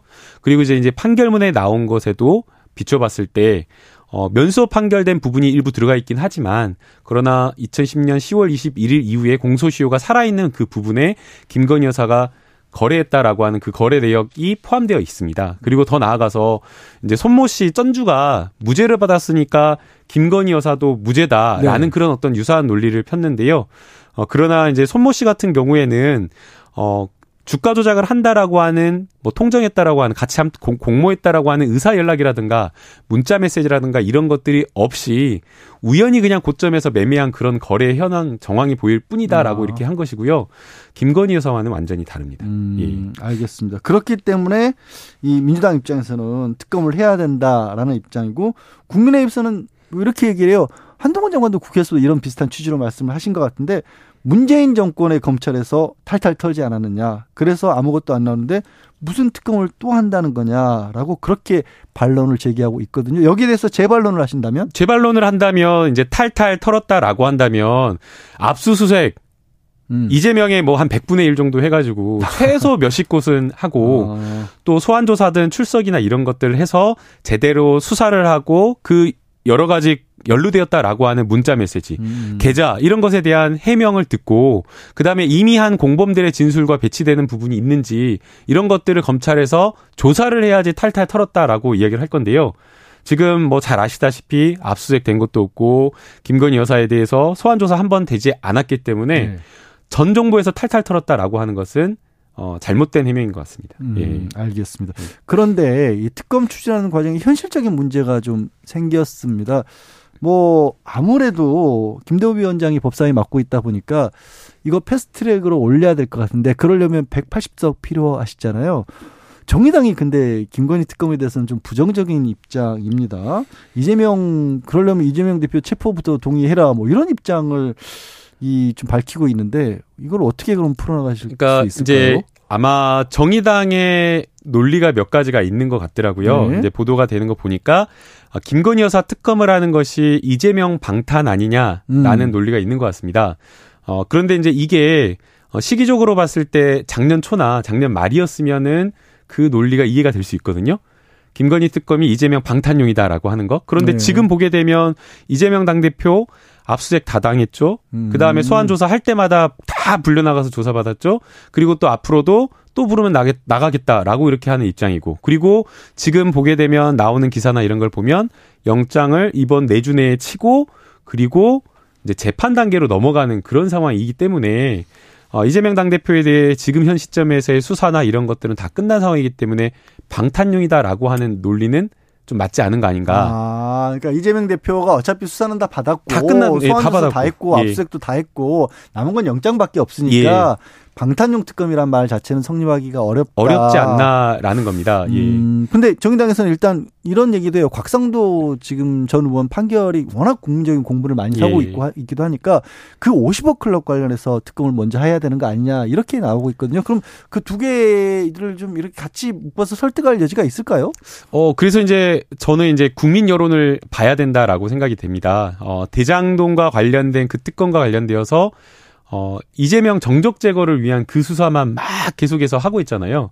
그런데 실제로는 돈 받은 사람들, 돈 받은 사람들, 그리고 구체적인 어떤 녹취록 보게 되면 돈을 어떻게 전달하겠다라고 하는 방법까지 거의 뭐 박사 논문 쓰듯이 연구해가지고 막 이렇게 구체적으로 자기들끼리 고민해서 음. 구체적인 어떤 진술을 한 것이 녹취가 되어 있기 때문에 실제 돈을 받은 사람이나 돈의 흐름이 이렇게 간 것을 예. 다 쫓아서 수사를 해야 된다 라고 보고 있고요. 어, 그리고 또 역시나 마찬가지로 김건희 여사에 대해서도 다른 공범들에 대한 기소가 되었는데 김건희 여사는 수사조차 하지 않고 음. 있는 거 이거 분리할 게 아니라 어, 쌍특검으로 가야 된다라고 아. 이렇게 보고 있습니다. 상특검을 가면 그래도 이게 어쨌든 정의당이 내세우고 있는 뭐 이재명 대표를 막아서기 위한 거 수사는 뭐 지금 김남국 의원 말씀처럼 다 마쳤다고 할지라도 차후 절차라는 게 남아 있으니까 그래도 여전히 최후의 보루는 될 수 있느냐 이런 얘기 정의당에서 또 할 수도 있을 것 같거든요. 그러니까 두 개가 같이 가자는 거를 정의당을 설득하기가 조금은 어려울 수도 있을 것 같아요. 범위라는 것도 문제가 될 수 있고 거기서는 또 어떻게 뭐 얘기가 혹시 오가고 있는 거 있어요? 벌써? 어, 아마 이제 원내 대표 간에도 많이 이렇게 이야기를 나누고 있는 것으로 알고 음. 있습니다. 그러나 이제 아마 저를 포함해서 많은 또 국민들께서 그러시지 않았을까 싶은데요. 어, 진보적인 어떤 성향과 가치를 가지고 있어서 어, 표를 줄 때에 어, 지역구는 민주당을 뽑는다고 하더라도 네네네. 아, 또 비례대표는 또 정의당에 그래도 또 더 보다 선명하고 정의로운 정의당에 주겠다라고 하면서 음. 그렇게 표를 행사하신 분들도 있을 거라고 봅니다. 음. 어, 그래서 어, 정의당의 많은 당원들이 또 민주당의 당원들 못지않게 어, 이 대장동 50억 클럽에 대한 특검 그리고 김건희 여사에 대한 특검이 반드시 이루어져야 된다라는 음. 것에 동의하고 있을 것이기 때문에 아마 정의당 의원님들께서도 궁극적으로 마지막에는 함께 하시지 않을까 음. 이렇게 보고 있습니다. 그럼에도 불구하고 국민적 관심사가 있으니까 50억 클럽부터라도 먼저 하자라면 먼저 이거라도 시작하는 게 나을까요? 어떻게 생각하세요? 어, 그러게요. 그 원내 협상 전략에 따라서 다를 것 같은데요. 음. 어, 그게 오히려 동력이나 이런 것들이 분산되거나 음. 또 이걸 절차를 두 번 나눈다라고 한다면 사실 또 저희가 해야 될 게또 아. 많기 때문에 두 번에 나눠서 두또 번에 나눠서 하면 패스트트랙하고 또 예, 일이 어. 더 쉽지 않을까요? 어. 어. 렵지 않을까 싶습니다. 예. 그러면 그 일이 쉽지 않은 거에 또 생각해 볼 수 있는 게 어디까지 특검 대상으로 삼을 것이냐. 50억 클럽 하게 되면 과연 대장동 초기 뭐 부산저축은행 비리 이런 것까지 집어넣을 거냐. 곽상도 전 의원은 재판 결과가 나왔으니까 지금 그걸 가지고 특검을 할 거냐 아니면 거기 뭐 명단이 포함된 사람들 다 대상으로 할 거냐. 이런 거 정하는 것도 굉장히 마- 만만치 가 않을 것 같은데요. 어, 그러니까 결국에 이제 수사라고 하는 게 이제 증거를 쫓아가야 되는 거잖아요. 예. 이미 대장동과 관련되어서는 어, 그래도 신빙성이 높다라고 하는 정명학 녹취록과 김만배 녹취록이 있기 때문에 거기에 나와 있는 여러 가지 범죄 의혹이 있고 음. 그리고 또 그것을 신빙할 만한 뒷받침하는 증거라든가 아니면 진술이라든가 이런 것들이 있다라고 한다면 제안하는 것은 오히려 정의관념에 맞지 않는 것 같습니다. 아, 예, 오히려 예. 그럼 풀어놓고 시작을 아니, 그러니까 하자. 50억 이야기를 했는데 50억보다 더 받은 사람이 있을 수도 있는 거잖아요. 예. 그런데 어. 50억만 처벌한다, 수사한다 그러면 50억 클럽이 얼마나 서운해하겠어요. 아, 근데 의원님이, 억울해하고. 의원님이 예. 증거를 따라가자고 하시니까 대장동 관련 수사를 지금 1년이 1년 반 어떻게 됐죠? 그 시간 동안 하고 있는데 나온 증거를 가지고 이게 찾아내는 게뭐 얼마나 있는지 잘 모르겠다는 생각도 갑자기 드네요. 아마 편철되어 있는 수사 기록에는 지금 현재 보도되지 않은 여러 가지 사실이 더 많을 거라고 생각을 하고요. 음. 그렇게 해서 성역 없이 어, 최대한 철저하게 수사를 하는 게 우리 국민들이 바라는 생각 아닐까 생각합니다. 음. 자, 그러면요. 이 50억 클럽 얘기, 50억이 아니라 이 곽상도 전 의원 재판 결과가 아직까지도 굉장히 많이 지금 국민들이 관심을 제일 많이 갖는 것 같아요. 당장 피부에 와닿잖아요. 나도 지금 뭐 내가 나도 대리인데 나는 과장인데 아니면 나 명예퇴직 해야 되는데 정년퇴직 해야 되는데 50억은 고사하고 뭐 5억 또 바라보기 힘든 사람들이 대다수 아니겠습니까? 그러다 보니까 정치권에서 얘기가 많이 나오고 있고 홍준표 지금 어, 어떻게 얘기를 하셨냐면 대구시장님은 SNS에 올리셨네요. 검사의 봐주기 수사인지 무능에서 비롯된 건지 판사의 봐주기 판결인지 도대체 뭐가 뭔지 모르겠다. 이러니 검수완박이라는 말도 나오는 것이다. 이게 어떻게 이렇게 연결이 되는지 잘 모르겠네. 검찰 수사권 완전 박탈. 아, 그러니까 검사가 이렇게 수사를 제대로 못했기 때문에 수사권 박탈하라는 말이 나오는 것이다. 심지어 홍준표 시장은요. 홍준표 시장님이 쓰신 거 맞나요? SNS에 아, 그렇게 올리셨다네요. 아, 갑자기 홍준표 시장님께서 검수완박 이야기하니까. 저도 당황했습니다. 아니, 이 홍준표 시장 어제였던가요? 어, 시험 합격한 시험 제대로 치른 거 맞냐라는 말씀도 하셨더라고요. 이제 음. 본인이 검찰 출신이다 보니까 더 강하게 아마 말씀하시는 것 같은데 인천 지금 김원님도 변호사시니까 예. 그 판결에서 김원님 보시기에 뭐가 문제인 것 같아요. 법적인 관점만. 그러니까 어 저도 이제 그 판결문을 봤을 때는 판사님께서 어떤 뭐 나쁜 악이나 어떤 편향성을 가지고 했다라기보다는 굉장히 그 증거법과 관련된 그 굉장한 고민과 음. 그쪽에 약간 대가 느낌? 그러니까 아. 이쪽에 공부가 많이 되신 분께서 판결문을 쓰신 것 같더라고요. 엄격하게 보시는 엄격하게 증거 능력을 음. 따지신 것 아, 음. 이렇게 보이고요.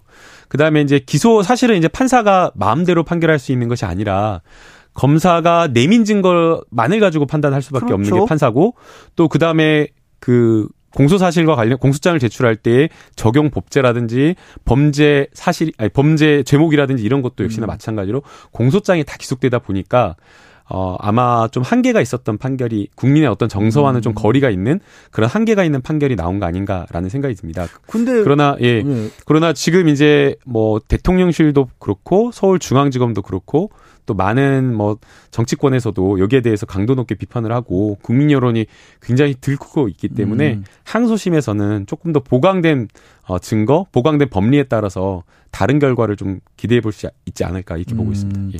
근데 뭐 의원님 말씀도 맞지만 예. 예. 재판하다 보면 이거 이 들어가면 무죄 나올 것 같은데요라는 식으로 해서 슬그머니 뭐 공소장 변경하라거나 수사가 좀 부족하다거나 이런 거 이렇게 저 찔러주시는 판사님들도 많잖아요. 슬그머니가 아니라 이제 대놓고 찔러주는 판사님들 있죠. 그래서 아니 이거 이렇게 하면은 이거 맞아요 공소장 어, 이거 안 되는데? 어, 뭐 공소장 이렇게. 된 게 맞아요. 저 아닌 것 같은데 예. 이러면서 근데 이번 이렇게 중요한 재판에서 그걸 아예 시도도 안 하셨을까? 그러니까 이제. 저희가 아직 그 공판 기록을 전부 다 그런 게 그렇죠. 있었는지 뭐, 없었는지를 예. 판단하기 어렵기 때문에 그렇게 섣부르게 좀 이야기하기는 어려울 것 음. 같고요. 어 앞서 이제 양재 변호사님 말씀하신 것처럼 대개는 이제 그런 것들을 이야기를 해주시는 것이기 때문에 음. 그리고 이제 거기에 그런 어떤 소송지에 따라서 어 바꾸잖아요 공소장 네. 변경을 하거나 예. 하여튼 뭐 그 검찰도 좀 뭐 인력도 확충하고 했다고 하니까 어떻게 달라지는지도 한번 지켜봐야 될 것 같습니다. 이재명 대표 얘기로 좀 다시 돌아가 볼 거예요. 지난 금요일에 이제 대장동 관련으로는 두 번째였고 전체적으로는 세 번째 검찰 조사에 출석을 했고 또 나와서 이제 어떤 식의 조사가 있었는지 말씀도 직접 하셨습니다. 근데 분위기는 아니 이재명 대표의 얘기에 따르더라도 검찰에서 더 이상 제시할 수 있는 게 없는 상황이면 어차피 이제 재판 기소하는 단계라는 얘기잖아요. 그래서 이제 자연스럽게 구속영장 청구를 할 것이라는 얘기가 나오고 있어요. 당에서는 이와 관련해서 혹시 어떤 식으로 대응하겠다 뭐 전략 같은 게 나온 게 있나요? 이제 뭐 전략이나 이런 것은 아직 따로 나온 것은 없고요. 그런데 이제 지금 어 보도 나온 것이라든가 실제 이재명 대표가 조사를 받고 나왔을 때에 어 내미는 어떤 증거나 이런 것들이 새로운 게 없고 어 유죄의 심증을 굳힐 만한 그런 것들이 없는 단계다라고 한다면 과연 이 단계에서 영장을 칠 수 있을까? 음. 일반적이라고 하면은 저는 쉽지 않을 거라고 봅니다. 결국에는 만약 영장을 친다. 라고 한다면 그거는 정치적인 어떤 판단이 들어간 것 아닌가라는 생각이 듭니다. 지금 이제 가장 언론을 통해서 많이 흘러나오는 것이 진술 증거거든요. 네. 유동규 씨 진술 증거인데 일단은 유동규 씨의 진술 증거는 한 번 번복, 몇 번 번복이 된 겁니다. 그러면은 거기에 대해서 어떤 것이 맞냐라고 하는 것은 어떤 것이 신빙할 만한 진술인 거는 따져 엄격하게 따져볼 필요가 있는 것이고요.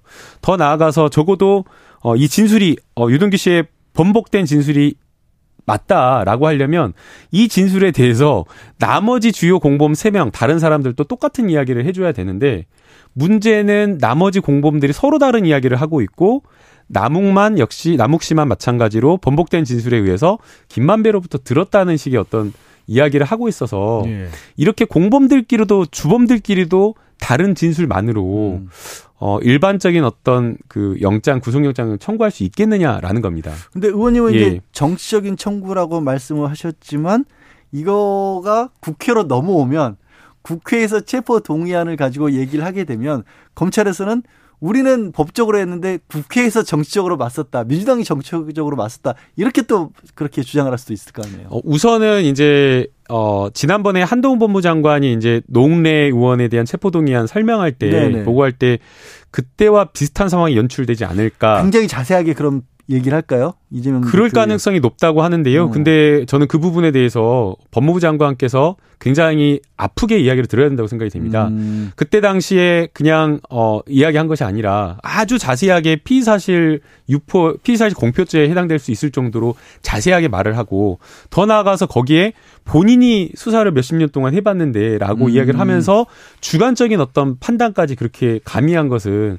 매우 저는 부적절했다라고 보이고요. 음. 그러한 결국에 어 아주 정치적인 사건 예민하고 민감한 사건에 대해서 한동훈 법무장관이 바깥에서 언론을 상대로 예단을 하고 어떤 그 가이드라인을 정해주는 거나 아니면 방향성을 정해주는 듯한 그런 어떤 단정적인 발언을 하는 것 자체가 이 사건에 저는 부정적인 영향을 미친다고 보기 때문에 음. 어 그런 체포동의안이 만약에 오더라도 그런 부분은 좀 주의해야 되는 거 아닌가 생각이 듭니다. 검찰이 혹은 법무부가 정치적으로 정치적인 모습을 비추면 오히려 역풍이 불 수도 있다. 네. 근데 어찌됐든지 만약에 영장을 청구해서 체포 동의안이 오면 뭐 부결은 되겠죠. 부결될 가능성이 높긴 하겠지만 그래도 어 아마 언론에서는 어, 이탈표가 많다, 뭐 이탈표가 충분히 있을 수 있다 이런 얘기들 벌써 얘기가 나오고 있는데 당에 어떻게 보면 좀 일사불란함이라고 해야 될까요? 뭐 이런 느낌은 어때요? 투표는 그냥 맡기는 겁니까? 아니면 뭔가 의견 조율을 의원총회 같은 거에서 저희를 하실까요? 어, 이게 당론으로 뭐 형식적으로 당론을 정하기에는 쉽지 않은 측면이 음. 있습니다. 어차피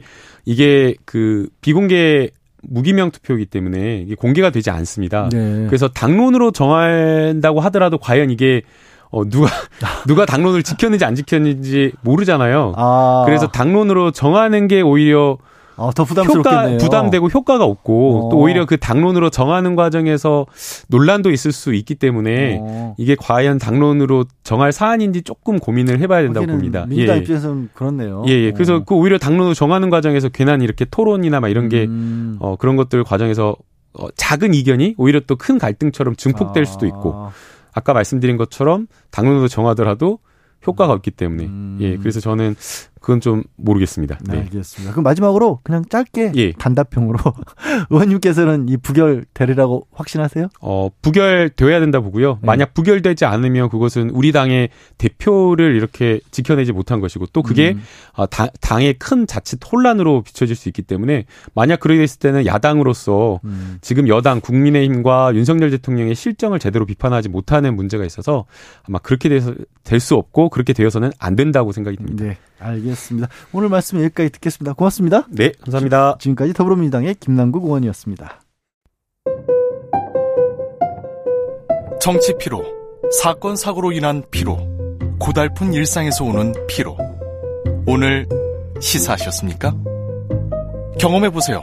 들은 날과 안 들은 날의 차이. 여러분의 피로를 날려줄 저녁 한 끼 시사. 추진우 라이브.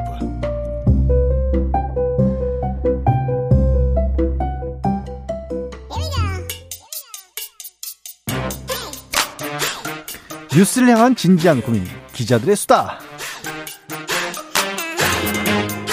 라이브 기자실을 찾은 오늘의 기자는 은지오겹이네요. 아, 시사인의 김은지 기자님, 안녕하세요. 네, 안녕하세요. 아, 네, 그런 별명을. 얻고 있습니다. 아, 여기서. 야, 뭐 부캐라고 하죠. 근데 어떻게 이름을 가지고 보통 부캐를 지으면 별로 마음에 안 드는 경우가 많은데 이거는 괜찮으실 것 같아요. 네, 영광이죠.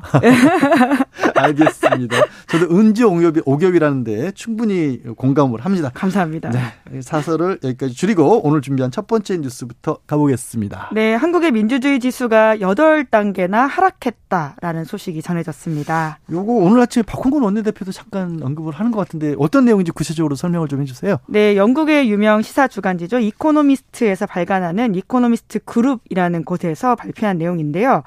그러니까 이번에만 나온 게 아니라 2006년부터 꾸준하게 발표하고 있다라고 하거든요. 네. 전 세계의 전 167개 국에서 민주주의 주사를 발표하고 있는데요. 그 다섯 개 항목을 통해 가지고는 각국의 민주주의 성숙도를 보는 거라고 보시면 됩니다. 음, 한국 2015년에는 줄곧 결함 있는 민주주의 국가 이렇게 분류됐다가 네. 2020년에 점프를 했습니다. 23위로 올라갔고요. 그리고 2021년에는 16위까지 올라서 오. 완전한 민주주의 국가라고 분류되고 있거든요. 예. 그런데 1년 만에 8단계 떨어졌다라고 합니다. 아니 이게 이렇게 1년 만에 확확 왔다 갔다 할 수가 있는 건가요? 왜, 그- 왜 그런 거예요? 이제 물론 뭐 올라가기도 했었으니까 예. 떨어지기도 할 텐데요. 음. 해당 기관의 평가에 따르면 이렇습니다. 수년간의 대립적인 정당 정치가 한국의 민주주의에 타격을 줬다. 라고 하면서요. 음. 우리 정치권을 좀 질타하고 정치권이 아픈 이야기들을 많이 했다라고 보시면 될 텐데요. 정치인들이 합의를 모색하고 시민의 삶을 개선하는 것보다는 정적을 제거하는데 정치적 에너지를 쏟는다. 아이고. 이렇게 외국의 평가 기관이 이야기했습니다. 그럼 이러한 형태의 대결적 정치가 이번 민주주의 지수에서 한국의 정치 문화 분야에 부정적인 영향을 미쳤고 대중들은 갈수록 정치의 환멸을 느끼고 공직자들에 대한 신뢰를 거두고 있다라고 음. 지적을 했는데요. 그 결과 군대나 정치적 제약을 받지 않는 강한 지도자의 통치에 대한 지지가 높아지고 있다라고 하는 건데 아마 이 이야기 듣고 계시는 유권자분들도 굉장히 좀 많이 공감하거나 혹은 우리 정치에 대해서 고민하게 만드는 이야기가 아닐까 싶습니다. 어, 민주주의가 다양한 목소리를 넘어서서 너무 대립으로 가다 보니까 좀 오히려 전제나 독재 가능성이 더 높아져 버렸다 이렇게 분석을 한 거네요. 네. 회의에서 봤었을 때. 게다가 정적을 제거하는데 굉장히 정치가 문제를 해결하는 게 아니라 음. 정적 제거에 쓰고 있다라고 하는 것도요. 좀 정치권이 좀 음. 뼈아프게 들어야 될 이야기인 것 같습니다. 그러게요. 자, 이런가 하면 샘나긴 하지만 그럼 전체 1등은 어딘지도 소개해 주세요. 네, 그렇죠. 이제 민주주의 국가 전체 1위를 이번 조사에서는 노르웨이가 차지했는데요. 이제 흔히? 우리가 생각하는 북유럽 국가들이 많이 수위에 아, 들었습니다. 네네. 네, 물론 뉴질랜드는 그렇진 않은데요. 아이슬란드, 스웨덴, 핀란드, 덴마크 이런 국가들이 쪼르르 수위가 높고요. 음. 아시아 국가 중에서는 대만이 유일하게 탑 10에 진입했습니다. 어, 그리고 일본이 16위를 올라서요. 한국을 앞섰다라는 결과도 있습니다. 아니 한일전은 무조건 이겨야 하는 이런 아니 우리가 일본의 정치가 상대적으로 그러니까 국가 수준의 경제 수준에 비해서 낙후됐다라는 얘기 지적들을 많이 하는데 이게 한일전은 농담이었지만 일본보다 낫다라는 건 좀 충격인데요. 네, 아무래도 세습 정치가 있다 보니까 우리가 생각했을 때 게다가 이제 한 당이 오랫동안 정치적인 지배를 하고 있기 때문에 네. 그렇게 여기는 것들이 많을 텐데요. 그러니까 사실은 일본이 올라갔다기보다 우리가 떨어졌다라고 아. 하는 것이 핵심인 것 네, 같습니다. 알겠습니다. 다음 뉴스 소개해 주세요. 네, 경찰국 반대를 했던 경찰에 대한 자천성 인사 논란이 계속되고 있습니다. 음, 경찰에서 1인 시위까지 하고 있다면서요? 네, 경남 마산에서는 이제 1인 씨가 있었고요. 뿐만 아니라 대전에서는 어, 7개 경찰관서의 직장 협의회가 공개적으로 비판 입장문을 내기도 했다라고 합니다. 내용 먼저 보시면 지난 2일 단행됐던 총경급 인사 때문인데 그 여파가 지금까지 계속 이어지고 있다라고 보시면 됩니다. 음, 아마 기억들 하실 텐데요. 행정안전부의 경찰국 설치에 관련 해 가지고 경찰에서 굉장히 좀 집단적으로 이것에 대해서 문제 제기하지 않았습니까? 네네네. 그때 이제 공개적으로 반대했던 간부들이 대거 자천됐다라고 보시면 될 텐데요. 음, 그러니까 한직으로 발령났다라고 하는 것에 대해서 경찰 내부 게시판에 보복성 자천 인사다 이런 비판글도 상당히 올라오고 있는 상황이라고 합니다. 동아일보 보도에 따르면요. 지난해 7월 달에 참석했던 총경급 인사가 50여 명인데요. 네. 이 중에서 이제 소위 한직이라고 하는 112 상황실이나 경찰 교육기관 등에 간 사람들이 꽤 있다라고 하는데 특히나 이제 6개월 만에 이렇게 자리를 옮기는 상황들이 있어서 이것들은 아. 특히나 자천성 혹은 경고성 인사다 이렇게 지적이 나오고 있는 상황입니다. 6개월 만에 옮기는 거는 원래 원칙적으로 안 맞는 거죠? 네 그렇습니다. 경찰청 훈령 아래 관련된 명문화된 규칙이 있다라고 하거든요. 음. 저도 국가법령정보센터 가서 찾아봤었는데 실제로 그렇게 쓰여 있습니다. 경찰서장으로 1년 6개월 경과되거나 참모로서 1년 경과, 치안정책 교육과정 이수 등 이런 것으로 전보 인사를 한다라고 했는데 이에 맞지 않게 갔기 때문에요. 문제가 있다라고 충분히 지적할 수 있는 상황이지만 하지만 어디든 다만이라는 예외 조항이 있지 않습니까? 뭐, 그거야 그렇죠. 네, 그래서 경찰청장은 이제 이런 다만이라고 하는 것에 맞춰서 인사했다 이렇게 주장을 하고 있긴 합니다. 아니 근데 다만이라는 게 치안 여건 그리고 정기 인사 주기를 고려한다는 게 다만이잖아요. 이분들이 경찰국에 반대한다라고 총경들이 회의를 한 게 치안을 불안하게 만들었다고 볼 수 있는 건 아니잖아요. 이게 네. 맞는 건가? 뭐 네, 경- 그렇기 때문에 지금 계속해서 비판들이 나오고 있는데요. 음. 하지만 윤희근 청장은 이에 대해서 이제 보복성 인사 아니다라고 반박을 하고 있고요. 하지만 이제 류상영 총경 같은 경우에는 공개적인 기자회견도 했습니다. 아마 기억하실 텐데 이때 그 전국 총경회의 주도했다가 정직 3개월 중징계 아, 받은 바가 네네네. 있거든요. 그런데 이번에 이런 인사가 보복성이다라고 다시 기자회견하자 윤희근 청장이 또다시 추가 징계할 수도 있다라고 어. 밝혔다고 합니다. 아니 뭐 어느 사회건 간에 특히 공직자라고 해서 기본적으로는 방침이 따르는 건 맞지만 제 기억으로는 총경회의 자체가 막 들고 일어나자 이런 게 아니라 논의를 내보자는 거였는데 그것만으로도 이렇게 음 지금 뭐 경찰 분들이 주장하는 것처럼 보복성 인사가 있다라고 한다라면 공직사회가 너무 얼어붙지 않을까 싶네요. 좀 네, 심지어 보수 언론인. 동아일보조차도 이에 대해서 좀 비판하는 아. 기조의 사설을 쓰기도 했습니다. 아니 조금 전에 소개해 준 게 민주주의 순위가 떨어졌다는 거였는데 왠지 뭐 뜬금없이 연결되어 있는 것 같아서 좀 씁쓸합니다.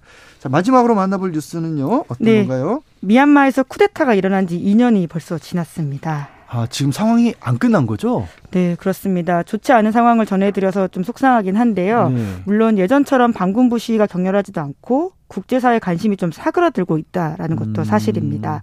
그 사이에 미얀마 군부는 군정체제 굳히기에 돌입했다라고 하는데 하지만 이런 미얀마의 시민 저항이 없다라고는 볼 수 없습니다. 최근에 이제 시사인에서 이 미얀마의 독립 언론인 기고를 받았는데요. 그분의 이야기에 따르면 시민들은 침묵 시위로 맞서고 있다라고 하는데 네. 거리에 나가면 군인들이 체포를 하기 때문에 나가지는 않고 오히려 시내를 텅 비게 해서 아. 일을 하지 않고 그날 하루 휴업을 하는 방식으로 우리가 민주주의 시위를 계속하고 군부에 대항하고 있다 라고 아. 보여주고 있다고 합니다. 거리를 비우는 시위 아 이런 형태도 가능하겠군요. 네, 예. 실제로 제 사진을 봤는데요. 굉장히 네. 인상적이더라고요. 2월 음. 1일이 그날이 이제 working day 6월 수요일이었는데요. 음. 거리가 텅 비어 있더라고요. 아, 참 실제로 이제 2년이 넘는 동안 사람들이 굉장히 많이 탄압을 받고요. 이제 이런 것들 때문에 적극적으로 나서기보다 오히려 그런 좀 소극적인 방식 아마 중국에서도 백지 시위했던 거 아마 기억하실 텐데요. 네네네. 그런 모습이라고 이해하시면 좋을 텐데 음. 미얀마 군사 정권이 1만 명 넘게 거의 2만 명 가깝게 체포했다라고 하고요. 그 중에서는 3천 명 가까운 사람들이 살해됐다라는 집계도 있습니다. 아이고. 네. 당연히 이런 상황이면 뭐 일도 못 하실 거고 경제도 좋지가 않겠네요. 네, 지금 특히나 이제 높아진 물가와 싸움을 하고 있다라고 하는데 이제 군부 쿠데타가 있으니까 사람들이 이제 예금 인출을 좀 많이 하기 시작했다라고 하는데요. 불안하다 보니까 그또 음. 그걸 막다 보니까 굉장히 미얀마 화폐 가치가 떨어지게 되고 사람들이 또 달러 구매를 많이 했는데 그것도 또 막음으로써 다시금 미얀마 화폐 가치가 더 떨어지는 상황이 생겼다라고 합니다. 음, 억압된 상황에서 먹고 살기도 힘들어진 상황. 저도 사실 미얀마 잊고 있었어요, 솔직히. 근데 이게 관심과 연대 물론 국제사회도 워낙 많은 일들이 있긴 하지만 그래도 이 관심을 끌으면 안 되겠네요. 네, 이제 게다가 우리가 이제 우크라이나 전쟁도 곧 음. 있으면 이제 1년이 다 돼가기 때문에 그런 아우. 보도들이 꽤 나오고 있는데요. 네네. 이제 우크라이나 상황만큼이나 미얀마도 좀 잊지 않아야 된다라는 이야기를 하고 싶어서 오늘 아이템을 준비해 왔고요. 특히나 이제 미얀마 같은 경우에는 아세안 같은 경우에도 이제 내정 불간섭주의 이런 것들 이야기하면서 좀 이런 이야기를 하지 않는 상황이고요. 아. 그러다 보니까 미얀마 총사령관이 이제 오는 8월까지도 국가 비상사태를 연장해서 통치를 이어가겠다라고 하고 있는 상황이라고 합니다. 네, 가끔이라도 이런 소식도 좀 전해주시기 바랍니다. 저희도 잊지 않아야 되겠습니다. 자, 기자들의 수다 지금까지 시사인의 김은지 기자와 함께했습니다. 오늘 고맙습니다. 감사합니다. 네, 실시간 교통정보 알아볼까요? 교통정보센터 김한나 씨.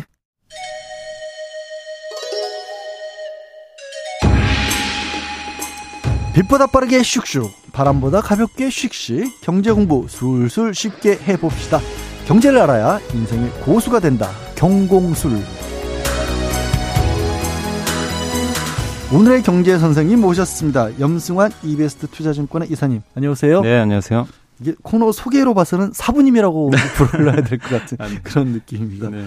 네. 그냥 예, 멋쩍은 농담이었고요. 네. 질문 바로 드릴게요. 네, 네, 저는 이 BTS 소식이 이렇게 주식 관련해서 아, 많이 예. 나올 줄은 네. 생각도 못 했는데, 자, BTS 소속사 하이브가 SM 엔터테인먼트를 전격 인수한다 그래서 하루 종일 경제면을 달고 있습니다. 네. 이 소식 어떻게 들으셨어요? 그러니까 저도 사실 뭐 하이브가 뭐 여기 인수전에 참여할 거로는 생각을 못 했는데 네. 원래 이제 그 뭐 온라인 파트너스 측 저쪽 이제 경영권을 가진 측하고 이제 지금 이제 이수만 의장 쪽하고는 서로 이제 좀 대립을 하고 있었는데 거기에 갑자기 이제 카카오가 뭐 유상자를 통해서 이제 SM의 이제 약간 경영권을 뭐 인수하는 거 아니냐. 약간 이제 이런 얘기가 좀 있었죠. 네. 근데 뭐 실제 이제 카카오는 경영권 인수한다라는 얘기를 한 건 아니고 전략적 제휴다 이렇게 좀 밝히긴 했는데 그러다 보니까 그 이수만 총괄 의장 쪽 그러니까 이수만 총괄 쪽의 반대편 이쪽에 힘이 커질 수밖에 없는 상황이었거든요.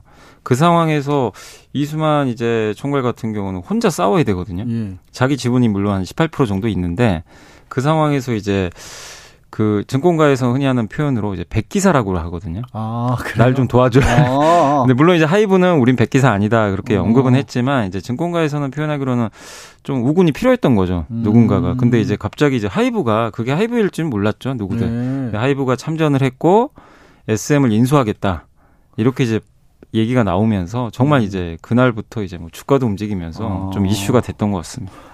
뭐 자세한 얘기는 예. 좀 차차 여쭙기로 하고 지금 말씀하신 그 주가 얘기가 바로 나왔으니까 네. 금요일 하루 동안에 SM 주가가 무려 16.45% 네. 급등했어요. 그리고 오늘까지도 1.2% 소폭이지만 올랐다고 하고 뭐 개인 주주들이야 가지고 계신 분들은 좋아하셨을 텐데 왜 이렇게 주가가 올랐어요? 그럼? 이게 사실 이제 두 가지 측면이 있는 게 첫 번째는 이 S 그 SM 지분을 하이브가 이제 인수를 하는데 인수할 때 그냥 이제 이수만 총괄의 지분을 10 주당 12만 원에 사요. 네. 14.8%를.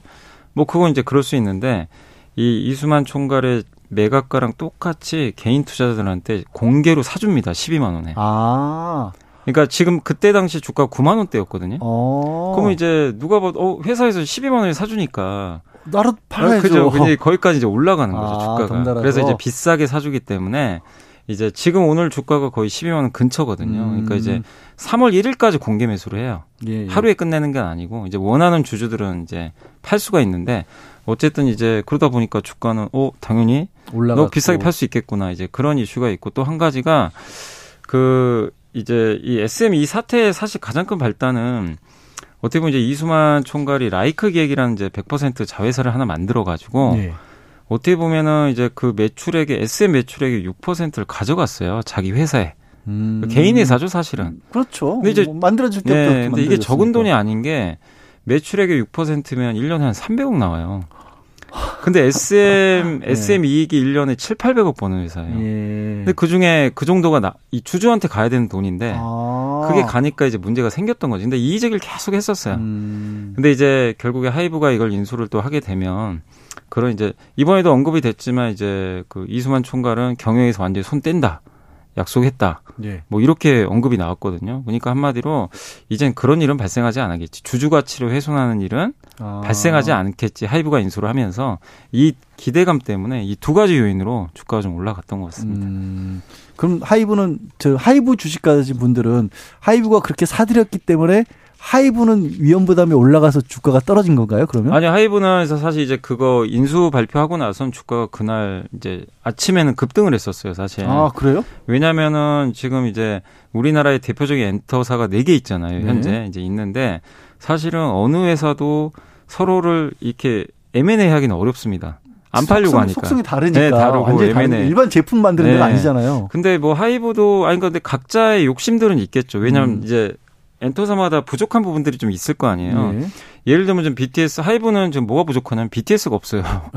공백입니다, 공백. 네. 이걸 좀 메꿔야 되는데 어. 근데 이제 물론 뉴진스가 정말 잘하지만 역부족이죠, 그래- 당연히. 그래도 예, 아유, BTS를 BTS 메꿀 수는 없는. 거고. 근데 또 이 하이브의 장점은 미국 경험이 많단 말이에요. 음. 미국에서 매니지먼트도 많이 해보고. 네, 네. 근데 SM은 그게 또 상대적으로 부족해요. 아. 근데 SM은 라인업이 또 좋잖아요.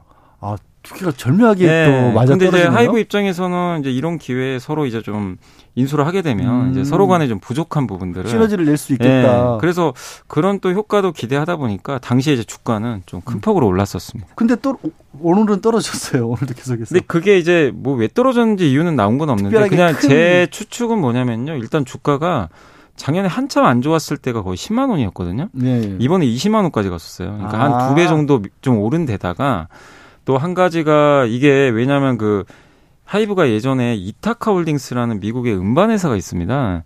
그 뭐 아리아나 그란데라는 그 유명한 가수 있죠. 네네. 뭐 그쪽 이제 속한 소속사를 인수하는데 1조를 썼어요. 근데 이번에 SM 인수하려면 또 1조가 또 들어가야 돼요. 약간 이제 자금 부담도 생각 안 할 수가 없거든요. 아, 뭐 조정 국면인 것도 있고 네. 또 자금이라는 자금을 너무 큰 그러니까 자금이 이번에 들어가니까. 3천억을 빌렸어요 네. 차입금을. 근데 나머지 자금 물론 현금이 5천억이 있긴 있는데 어쨌든 이제 한 몇 년 안에 1조 이상짜리를 두 개나 하니까 약간 좀 그런 우려감도 있지 않았나 생각을 하고 있습니다. 음. 아까 이제 그 일반 주주들 상대로도 공개 매수 한다라는 말씀도 주셨잖아요. 네. 그 공개 매수 당연히 뭐 참여하는 게 맞는 건가요? 아니면 아 이게 좀 이게 잘 뜯어보셔야 되는 게 뭐냐면은 내가 만약에 제가 100줄 갖고 있잖아요. 네. 100줄 다 사주는 게 아니라 25%만 사줘요. 아, 가지고 있는 주식 네, 25%. 25%입니다. 그게 아. 정해져 있고, 그러니까 100줄 다 사주는 건 아닙니다. 그리고 또 한 가지가 뭐가 있냐면, 공개 매수는 장외 거래예요. 네. 장내 거래가 아니에요. 그래서 양도세를 내셔야 돼요. 아, 만약에, 그러니까 우리가 그냥 이, 아, 그, 아, 이 안에서 사고 팔면 네. 그냥 거래세만 내잖아요. 네. 근데 거래세 내고 그냥 끝인데, 음. 이거는 이제 장외 거래로 형성이 되기 때문에 22%인 거예요. 제가 알기로는 양도세가 22%인데, 네. 요게 이제 수익이 났으면 공개 매수해서 그쪽에 넘겼으면 세금을 이제 따로 또 내셔야 되는. 그래서 어. 그것까지는 꼭 생각을 하시고. 근데 뭐 어차피 했어요. 25%만 팔수 있다고 하면 알아서 포트폴리오를 만들어주는 셈이네요. 지금 네, 상대 측에서. 네네. 뭐 그것까지는 뭐 네, 네. 걱정 안 해도 네. 저는 어차피 없으니까. 네. 그럼 SM에서 지금 아까 말씀하신 주주 행동이라고 하는 게 지금 그 SM 측의 문제 이수만 저 네, 총괄의 문제 그 문제 있어요. 때문인 거죠. 예, 그러니까 음. 온라인 이게 어떻게 시작을 한 거냐면 제가 이제 뭐 간단히 말씀드리면 2019년으로 올라가요, 사실은. 2019년에 SM의 3대 주주 중에 하나가 KB 자산운용이 있었습니다. 네. 당시에 이랑 이거랑 똑같은 라이크 기획이 왜 돈 빼가냐? 음. 왜 글로 주냐? 네. 이거 문제 있다. 주주서 하나 보냈는데 SM이 그땐 거절을 했어요. 어. 이제 뭐 크게 뭐 대응도 안 했고 그러다 보니까 이제 그때는 좀 흐지부지 넘어갔거든요. 어떻게? 근데 온라인 파트너스랑 이제 이 펀드가 이 이의 제기를 한 거죠. 근데 왜 힘이 생겨버렸냐면요. 3% 룰이라고 감사를 선임할 때 네. 대주주가 만약에 지분율이 50%면 우리가 보통 50%는 50% 행사할 거 아니에요. 그렇죠. 감사 선임 시에는 3%밖에 행사가 안 돼요. 아, 50, 50%가 50을 있어도 가지고 있어도. 네, 나는 감사를 3% 네. 권한받게 근데. 작년 3월 주총에서 온라인 파트너스가 당연히 밀리죠. 이 표대결에서 네. 밀리는데 감사 한 명이 선임이 됐어요. 자기네 쪽이. 어? 왜냐면 3% 룰로. 아, 3% 대주주가 예, 힘을 이게 못 많이 쓰니까. 못하니까. 아. 그래 가지고 이제 이 자기 이 온라인 파트너 측에 감사가 들어가니까 SM을 이제 들여다볼 수가 있는 거죠. 음. 그래서 계속 이제 잘못된 부분들을 이제 감사가 됐으니까요. 공격을 한 거죠. 아. 그래서 이제 경영진까지도 이제 온라인 파트너 쪽에 이제 약간 합세를 하게 된 거죠. 아. 지금 말씀하신 게 이제 SM 이사회 구조 개편 예. 쪽에 말씀을 주신 거잖아요. 지금 지난 3일에는 이걸 바탕으로 SM 3분형 시대 개막 네. 발표 이런 것까지 이루어진 거죠. 네네. 음, 그러면 이제 어 이번에 하이브가 지분 인수하면서 이거는 다 이루어진 건가요? 알라인 측에서 요구하는 것들은 대부분? 온라인 측에서 이제 요구한 거는 사실상 이제 이수만 총괄이 라이크 기획 그 계약을 해지해라. 아예. 예. 음. 그래서 사실 해지하기로 했어요. 그거는 음. 이미 이제 작년 말 근데 정도에. 어차피 지분 넘기고 나면 의미 없어지는 거잖아요. 네. 근데 이제 그걸 해지하기로 했는데 이번에 근데 이제 이수만 총괄 쪽에서는 이렇게 갑자기 이제 뭐가 상황이 바뀐 게 카카오 쪽에서 자기네 지분을 이제 유상증자 형식을 통해서 가져갈 거라고 생각을 못 했거든요. 어. 카카오가 참전을 한 거예요, 갑자기. 온라인 파트너스 쪽으로 간 거죠. 카카오가. 어. 카카오가 이제 계열사 중에 카카오 엔터가 있습니다. 네. 그 회사가 직접 한 건 아니고 카카오가 한 건데 대부분은 카카오 엔터 쪽으로 좀 보고 있어요. 결국 그- 할 거다. 카카오가 SM에 이렇게 진출을 했다 뭐라 그럴까 엔터테인먼트 시장에 직접 진출을 더 크게 늘리는 그러니까 이제 왜냐면요? 이게 원래 이수만 총괄이 몇 년 전부터 네. 계속 이제 자기는 승계를 안 하겠다. 보통 상속을 하잖아요. 음. 근데 이제 자녀 상속보다는 내 지분을 그냥 매각하겠다. 아. 언급을 했었다고 합니다. 그래서 유력한 후보가 CJ가 있었고 CJ E&M이 엔터 사업을 하거든요. 그리고 카카오가 항상 거론이 됐어요. 왜냐하면 카카오도 엔터 사업을 해요. 근데 카카오의 빈자리가 어디 있냐면 카카오는 케이팝 시스템이 좀 없어요. 거기에 뭐 배우분들도 계시고 가수도 있는데 예. 우리가 흔히 얘기하는 그 그룹 있잖아요. 뭐 보이그룹, 걸그룹 어. 이렇게 칼군무하고 이런 케이팝 예, 있는- 그런 거는 이제 좀 부족하다 아. 보니까 근데 SM을 인수하면 그 빈자리가 메꿔지거든요. 아, 그래서 카카오가 직접적으로 그, 그 그룹들까지 아예 그냥 예, 이제 해볼 생각이었겠죠. 이제 아. SM을 인수한다는 그 의도거든요. 근데 이제 그러 왜냐면 이제 그래서 서로 약간 협상을 했는데 안 됐던 걸로 제가 알고 있어요. 음. 서로 가격이 안 맞아서 그 상황에서 이제 갑자기 온라인 파트너스가 제안을 한 건지 카카오가 제안한 건지 제가 모르겠는데 예. 어쨌든 갑자기 카카오가 이 온라인 파트너스 쪽 기존 경영진 쪽에 음. 손을 들어주면서 이- 이쪽에 이제 유상증자라는 형태로 주식을 발행하면 우리가 받겠다. 네. 그 형태로 이번에 이제 참여하게 된 거죠. 음. 지금 말씀하신 거 네. 유상증자 전환사채 발행 네. 요거 이제 또 이게 사부님이시잖아요. 아, 예. 설명 좀 해주세요. 그러니까 유상자 뭐냐면 이제 네. 기업이 기업이 자금 조달하는 건 여러 가지 방식이 있어요. 가장 이제 흔한 게 그 은행에서 빌리거나 아니면 채권 발행하면 되죠. 예. 채권이라는 건 빚이죠. 근데 빚인데 뭐 몇 년 만기니까 내가 뭐 이자만 갚고 나중에 만기 때 채권자한테 돈 돌려주면 되는 거잖아요. 그게 하나 있고 유상자 뭐냐 주식 이 시장 안에서 하는 거예요. 빚을 빌리는 게 아니라 내, 내가 예를 들면 이제 카카오 그 SM이 돈이 좀 없다고 쳐볼게요. 네. 한 천억이 부족해요. 은행에서 빌리기가 힘들어요. 음. 그러면은 주주들 대상으로요. 주주들한테 이제 읍소를 하는 거죠. 천억만 주세요. 저희가 근데 대신에 갚는 건 아니에요. 유상자는 주주한테 돈을 돌려주는 건 아니고 예. 투자금을 받아요. 어. 대신에 이제 주주들한테 지금보다 좀 싼 가격에 주식을 나눠줍니다. 아 주식을 늘린다. 예, 예. 주식수를 늘린 대신에 회사는 돈을 가져가죠. 자본금 자체를 늘리는 네, 거죠. 늘리는? 거죠. 예, 그런 거고 전환사채는 뭐냐면은 아까 말씀드린 채권인데, 예. 그러니까 채권은 뭐죠? 그이 계약 채권자와 채무자 간의 그냥 계약 관계에 의해서 뭐 나중에 사실 뭔 예. 대출하는 거잖아요. 네. 지금. 근데 전환은 뭐냐면 중간에 이 1년 발행 후- 일로부터 1년 후에 예. 주식 전환이 가능해요. 음. 그러니까 아까 유상자랑 비슷한 거죠. 채권인데. 돈을 받을 거냐 주식을 받을 거냐. 예. 그러니까 뭐, 뭐 선택할래? 근데 음. 대부분 주식으로 전환 경우가 많아요. 음. 왜냐하면 이자가 되게 낮아요. 아. 전환 자체는 주식 전환 권리가 붙어서 이자를 좀 낮게 발행하게 됩니다. 그걸 이용해서 근데 가끔 이렇게 범죄도 그런 쪽으로. 이런 근데 이제 그래서 이번에 카카오가 그 두 가지 방식으로 아, 했는데 사실 이번에 이제 했던 방식은 사실 근데 이 카카오는 SM이 주주가 아니잖아요. 네. 기존 주주가 아니 삼자거든요 삼자예요 어, 삼자 그렇네요. 예. 그래서 삼자 배정 유증이라고 하는 거예요. 유상증자가 일반적인 유증은 주주 대상으로 하는데 예. 이번 유증은 삼자 배정입니다. 그래서 아, 그것도 가능한 거예요? 가능은 한데 오. 상법에 정해져 있는 게 뭐냐면요. 회사의 재무 문제가 좀 생겼거나 경영상의 뭔가 문제. 그러니까 회사가 돈이 없어요. 음. 그럼 돈을 빌려야 되니까 삼자 배정 유증할 수도 있어요. 아니면 어떤 다른 회사랑 기술적 협약. 예를 들면 삼성전자가 이런 걸 많이 하는데 반도체를 삼성이 만들지만 장비 소재를 하진 않잖아요. 네. 삼성전자. 그러면은 어, 저 회사랑 우리 좀 협력 좀 해야 되겠다. 아. 그럼 그 회사에 지분 투자를 해요. 그때 아. 삼자 배정 유증으로 들어가요, 삼성전자가. 아, 이제 그런 경우는 허용을 해요, 상법도. 네. 근데 이번 케이스가 지금 이수만 총괄이 법원에 가처분을 냈어요. 이거 불법이다. 그러게요. 신주미 전환사채 발행 금지 가처분 신청을 예. 했는데 말씀하신 것처럼 말씀하신 거에 비춰보면 이게 어디에 해당하냐라고 지금 예, 규정을 할것 근데 같아요. 이제 카카오는 우린 전략적 제휴 목적이다. 아. 경영권 아니다. 어, 근데 경영권이 인수가 목적이면요. 이건 상법상 위법입니다. 이렇게 돼 있더라고요, 그래요? 상법에. 음. 그래서 이제 지금 이제 판사님이 어떤 결정하실지 모르겠어요. 이제 아마 가처분을 받아들인다면 이 이수만 총괄이 이제 승리를 하게 되는 거고 네. 하이브 쪽으로 이제 완전히 넘어갈 가능성이 높고 가처분 이번에 이수만 총괄이 이거 불법이라고 가처분을 냈잖아요. 근데 네. 만약 기각을 했어요.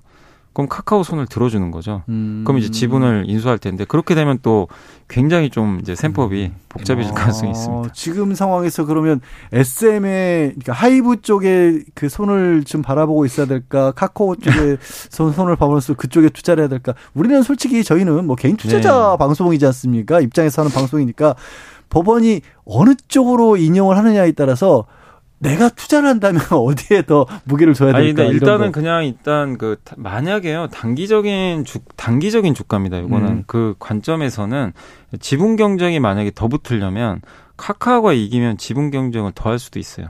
어, 아 왜냐하면 예. 카카오에 손을 들어주잖아요. 그럼 지분 9%를 이제 확보할 수 있어요. 카카오가 예, 왜냐하면 그 이제 합법으로 인정을 했으니까. 아, 어, 예. 너네 전환수채 뭐 괜찮아. 유상증자 해서 예, 그럼 참여를 하겠죠. 예. 그럼 참여를 하면 9% 갖고는 지금 안 됩니다. 음. 여긴 지금 이제 지분이 이제 40%까지 가요. 만약에 쪽이요? 공개 매수를 하게 되면 아, 최 그러니까 38%인가를 확보를 하게 돼요. 예. 공개 매수하면. 그럼 어떻게 될까요? 하- 카카오는 9%에다가 더 여기보단 더 많이 매입을 훨씬 많이. 그래서 뭐를. 하냐면 공개 매수를 선언할 수도 있어요. 또 카카오가 우린 13만 원 해줄게. 아. 이럴 수도 있다는 거. 이건 근데 하나의 가정이니까 음. 이렇게 된다고는 무조건 생각하지 마시고 네네. 그럴 여지가 있는데 근데 만약에 그렇게 되면 이제 주가가 또 한번 움직일 수도 있잖아요. 음. 어, 공개 매수 가격을 더 올린다고? 그럼 하이브가 또 올릴 수도 있는 거고 이제 이런 시나리오인데 이제 반대로 하이브 그 이수만 총괄의 손을 들어준다 법원이 네. 그러면 카카오는 이 지분을 인수를 못 합니다. 불법이죠 이게.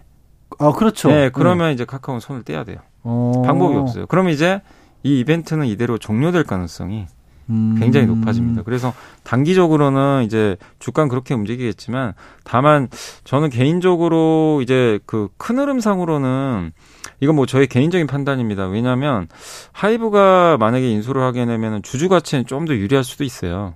왜냐하면 하이브는 공개 매수 방식이거든요. 예. 근데 카카오는 유상증자입니다. 아. 지분 가치가 희석이 돼요. 아. 주주 가치에선 좀 안 좋아요. 자신들이 그러니까 카카오에게는 좋을지 모르겠지만 네. 일반 투자자들 입장에서는 그렇게 되는 게 그러니까 별로 주주 입장에서는 만약에 음. 그 SM 주주라면 음. 자기 주식 수가 이게 다른 사람에 의해서 늘어나거든요. 내 주식 수는 음. 그대로인데 전체 주식 수가 늘어나면요 주당 가치가 떨어져 버려요. 단기적으로는 어- 나중에 어떻게 될지 예, 모르지만 예. 어, 알겠습니다.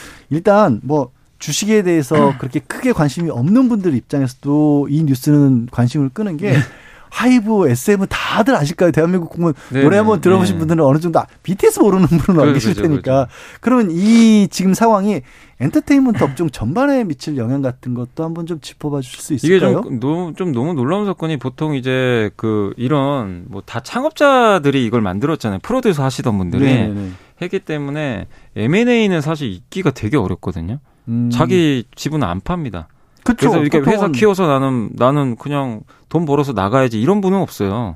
그 자기 분신 같은 건데 그걸 그렇게 하겠습니까? 아, 다른 회사는 탈출할 탈출 계획을 처음부터 세우시는 분들도 많은데 네. 이런 회사들은 그럴 일이 없는 그럴 일이 없죠. 그러니까 M&A 하기가 되게 어려운 업종이에요, 사실은. 네, 네. 근데 이제 이수만 총괄 같은 이제 연세도 있고 하다 보니까 또 승 이제 자기 자식들한테 승계할 이- 생각도, 없고 없으시고. 그러니까 이거 지분 매각 이슈가 나왔는데 이제 음. 몇년 전부터 나왔던 얘기인데 SM을 누가 가져갈 거냐 이게 하도가 됐는데 어쨌든 지금 결과론적으로는 누구도 예상 못한 갑자기 하이브로 가버렸거든요 분위기가 근데 하이브랑 SM은 경쟁 관계예요 사실은 지금까지는 예. 앞으로도 그러겠네요. 예. 음악 음악이나 엔터테인먼트 근데- 산업만 예, 두고 봤었을 때 굉장한 경쟁 관계인데 라이벌 관계인데 이게 이렇게 돼버리면 음. 결국 거대한 이제 하나의 회사가 생기게 되고 어. 그러면은 이제 엔터 판도가 좀 바뀔 수도 있겠죠. 또 이 하이브 쪽에는 사실 네이버가 굉장히 협력사거든요.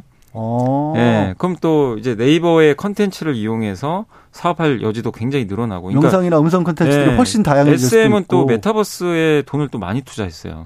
이수만, 이수만 총괄. 총괄이 메타버스 쪽에 진짜 예. 몇년 전부터도 관심을 가져왔으니까. 하이브하고 네이버의 기술력을 또 이용해 가지고 음. 이걸 또 발전시킬 수도 있고, 그러니까 할 건 많은데 어쨌든 이제 하나의 거대한 회사가 탄생을 하니까 결국 YG하고 이제 JYP가 어떤 어. 식으로 대응할지는 뭐 그것까지 이제 저도 잘 모르겠지만 뭐좀 지켜보시고. 모르지만 어쩌면 거대 기업이 하나 탄생, 예, 엔터테인먼트의 예, 거대 초거대. 기업이 될 수도 맞습니다. 있겠네요. 그리고 이제 중소 제작사들이 많잖아요. 네. 기획사들, 연예 기획사들이 지금 몸값이 올라갈 수도 있죠. 음? 이렇게 갑자기 M&A가 발생하면 예. 오 똘똘한 중소형 좀 엔터사들도 아, 우리도 이참에 예. 한번 키워서 같이 좀 예, 이렇게 그럼 묶어서 M&A 해보자 어. 이런 좀 붐일 수도 있죠. 이건 어디까지 개인적인 생각이지만, 그러니까 엔터 산업 전체적으로는 좀 뭔가 이제 좀 분위기가 좀 이렇게 좀 음. 약간 그 뜨거워지는 그런 좀 모습들은 있는 것 같습니다. 카카오로 정리가 되더라도 카카오는 카카오 나름대로 또 이걸 키워서 네이버랑 맞설려고 할 테니까 네. 그 분위기에서도 좀 엔터테인먼트 사업 쪽에서는 약간 이제 뭔가 분위기는 예. 음. 예, 알겠습니다. 뭐 주식과 관련이 없이 크게 관심이 없으신 분들 입장에서 볼 때도 이거는 우리 그 예능, 뭐 네. 엔터- 우리의 어떤 삶을 풍요하게 그래서- 하는 그런 장르에서 또 크게 경제적으로 변화가 좀 있을 것 같습니다. 오늘 경제 얘기도 재밌지만 자체적으로도 특이한 어떤 상황이라서 네. 주시하는 좀처럼 보기 어려운 상황이라서 네. 경공술이 특히 어떻게 보면 효력을 발휘하는 날이 아니었나 싶습니다. 네, 지금까지 염승환 이베스트 투자증권의 이사님과 함께했습니다. 고맙습니다. 네, 감사합니다.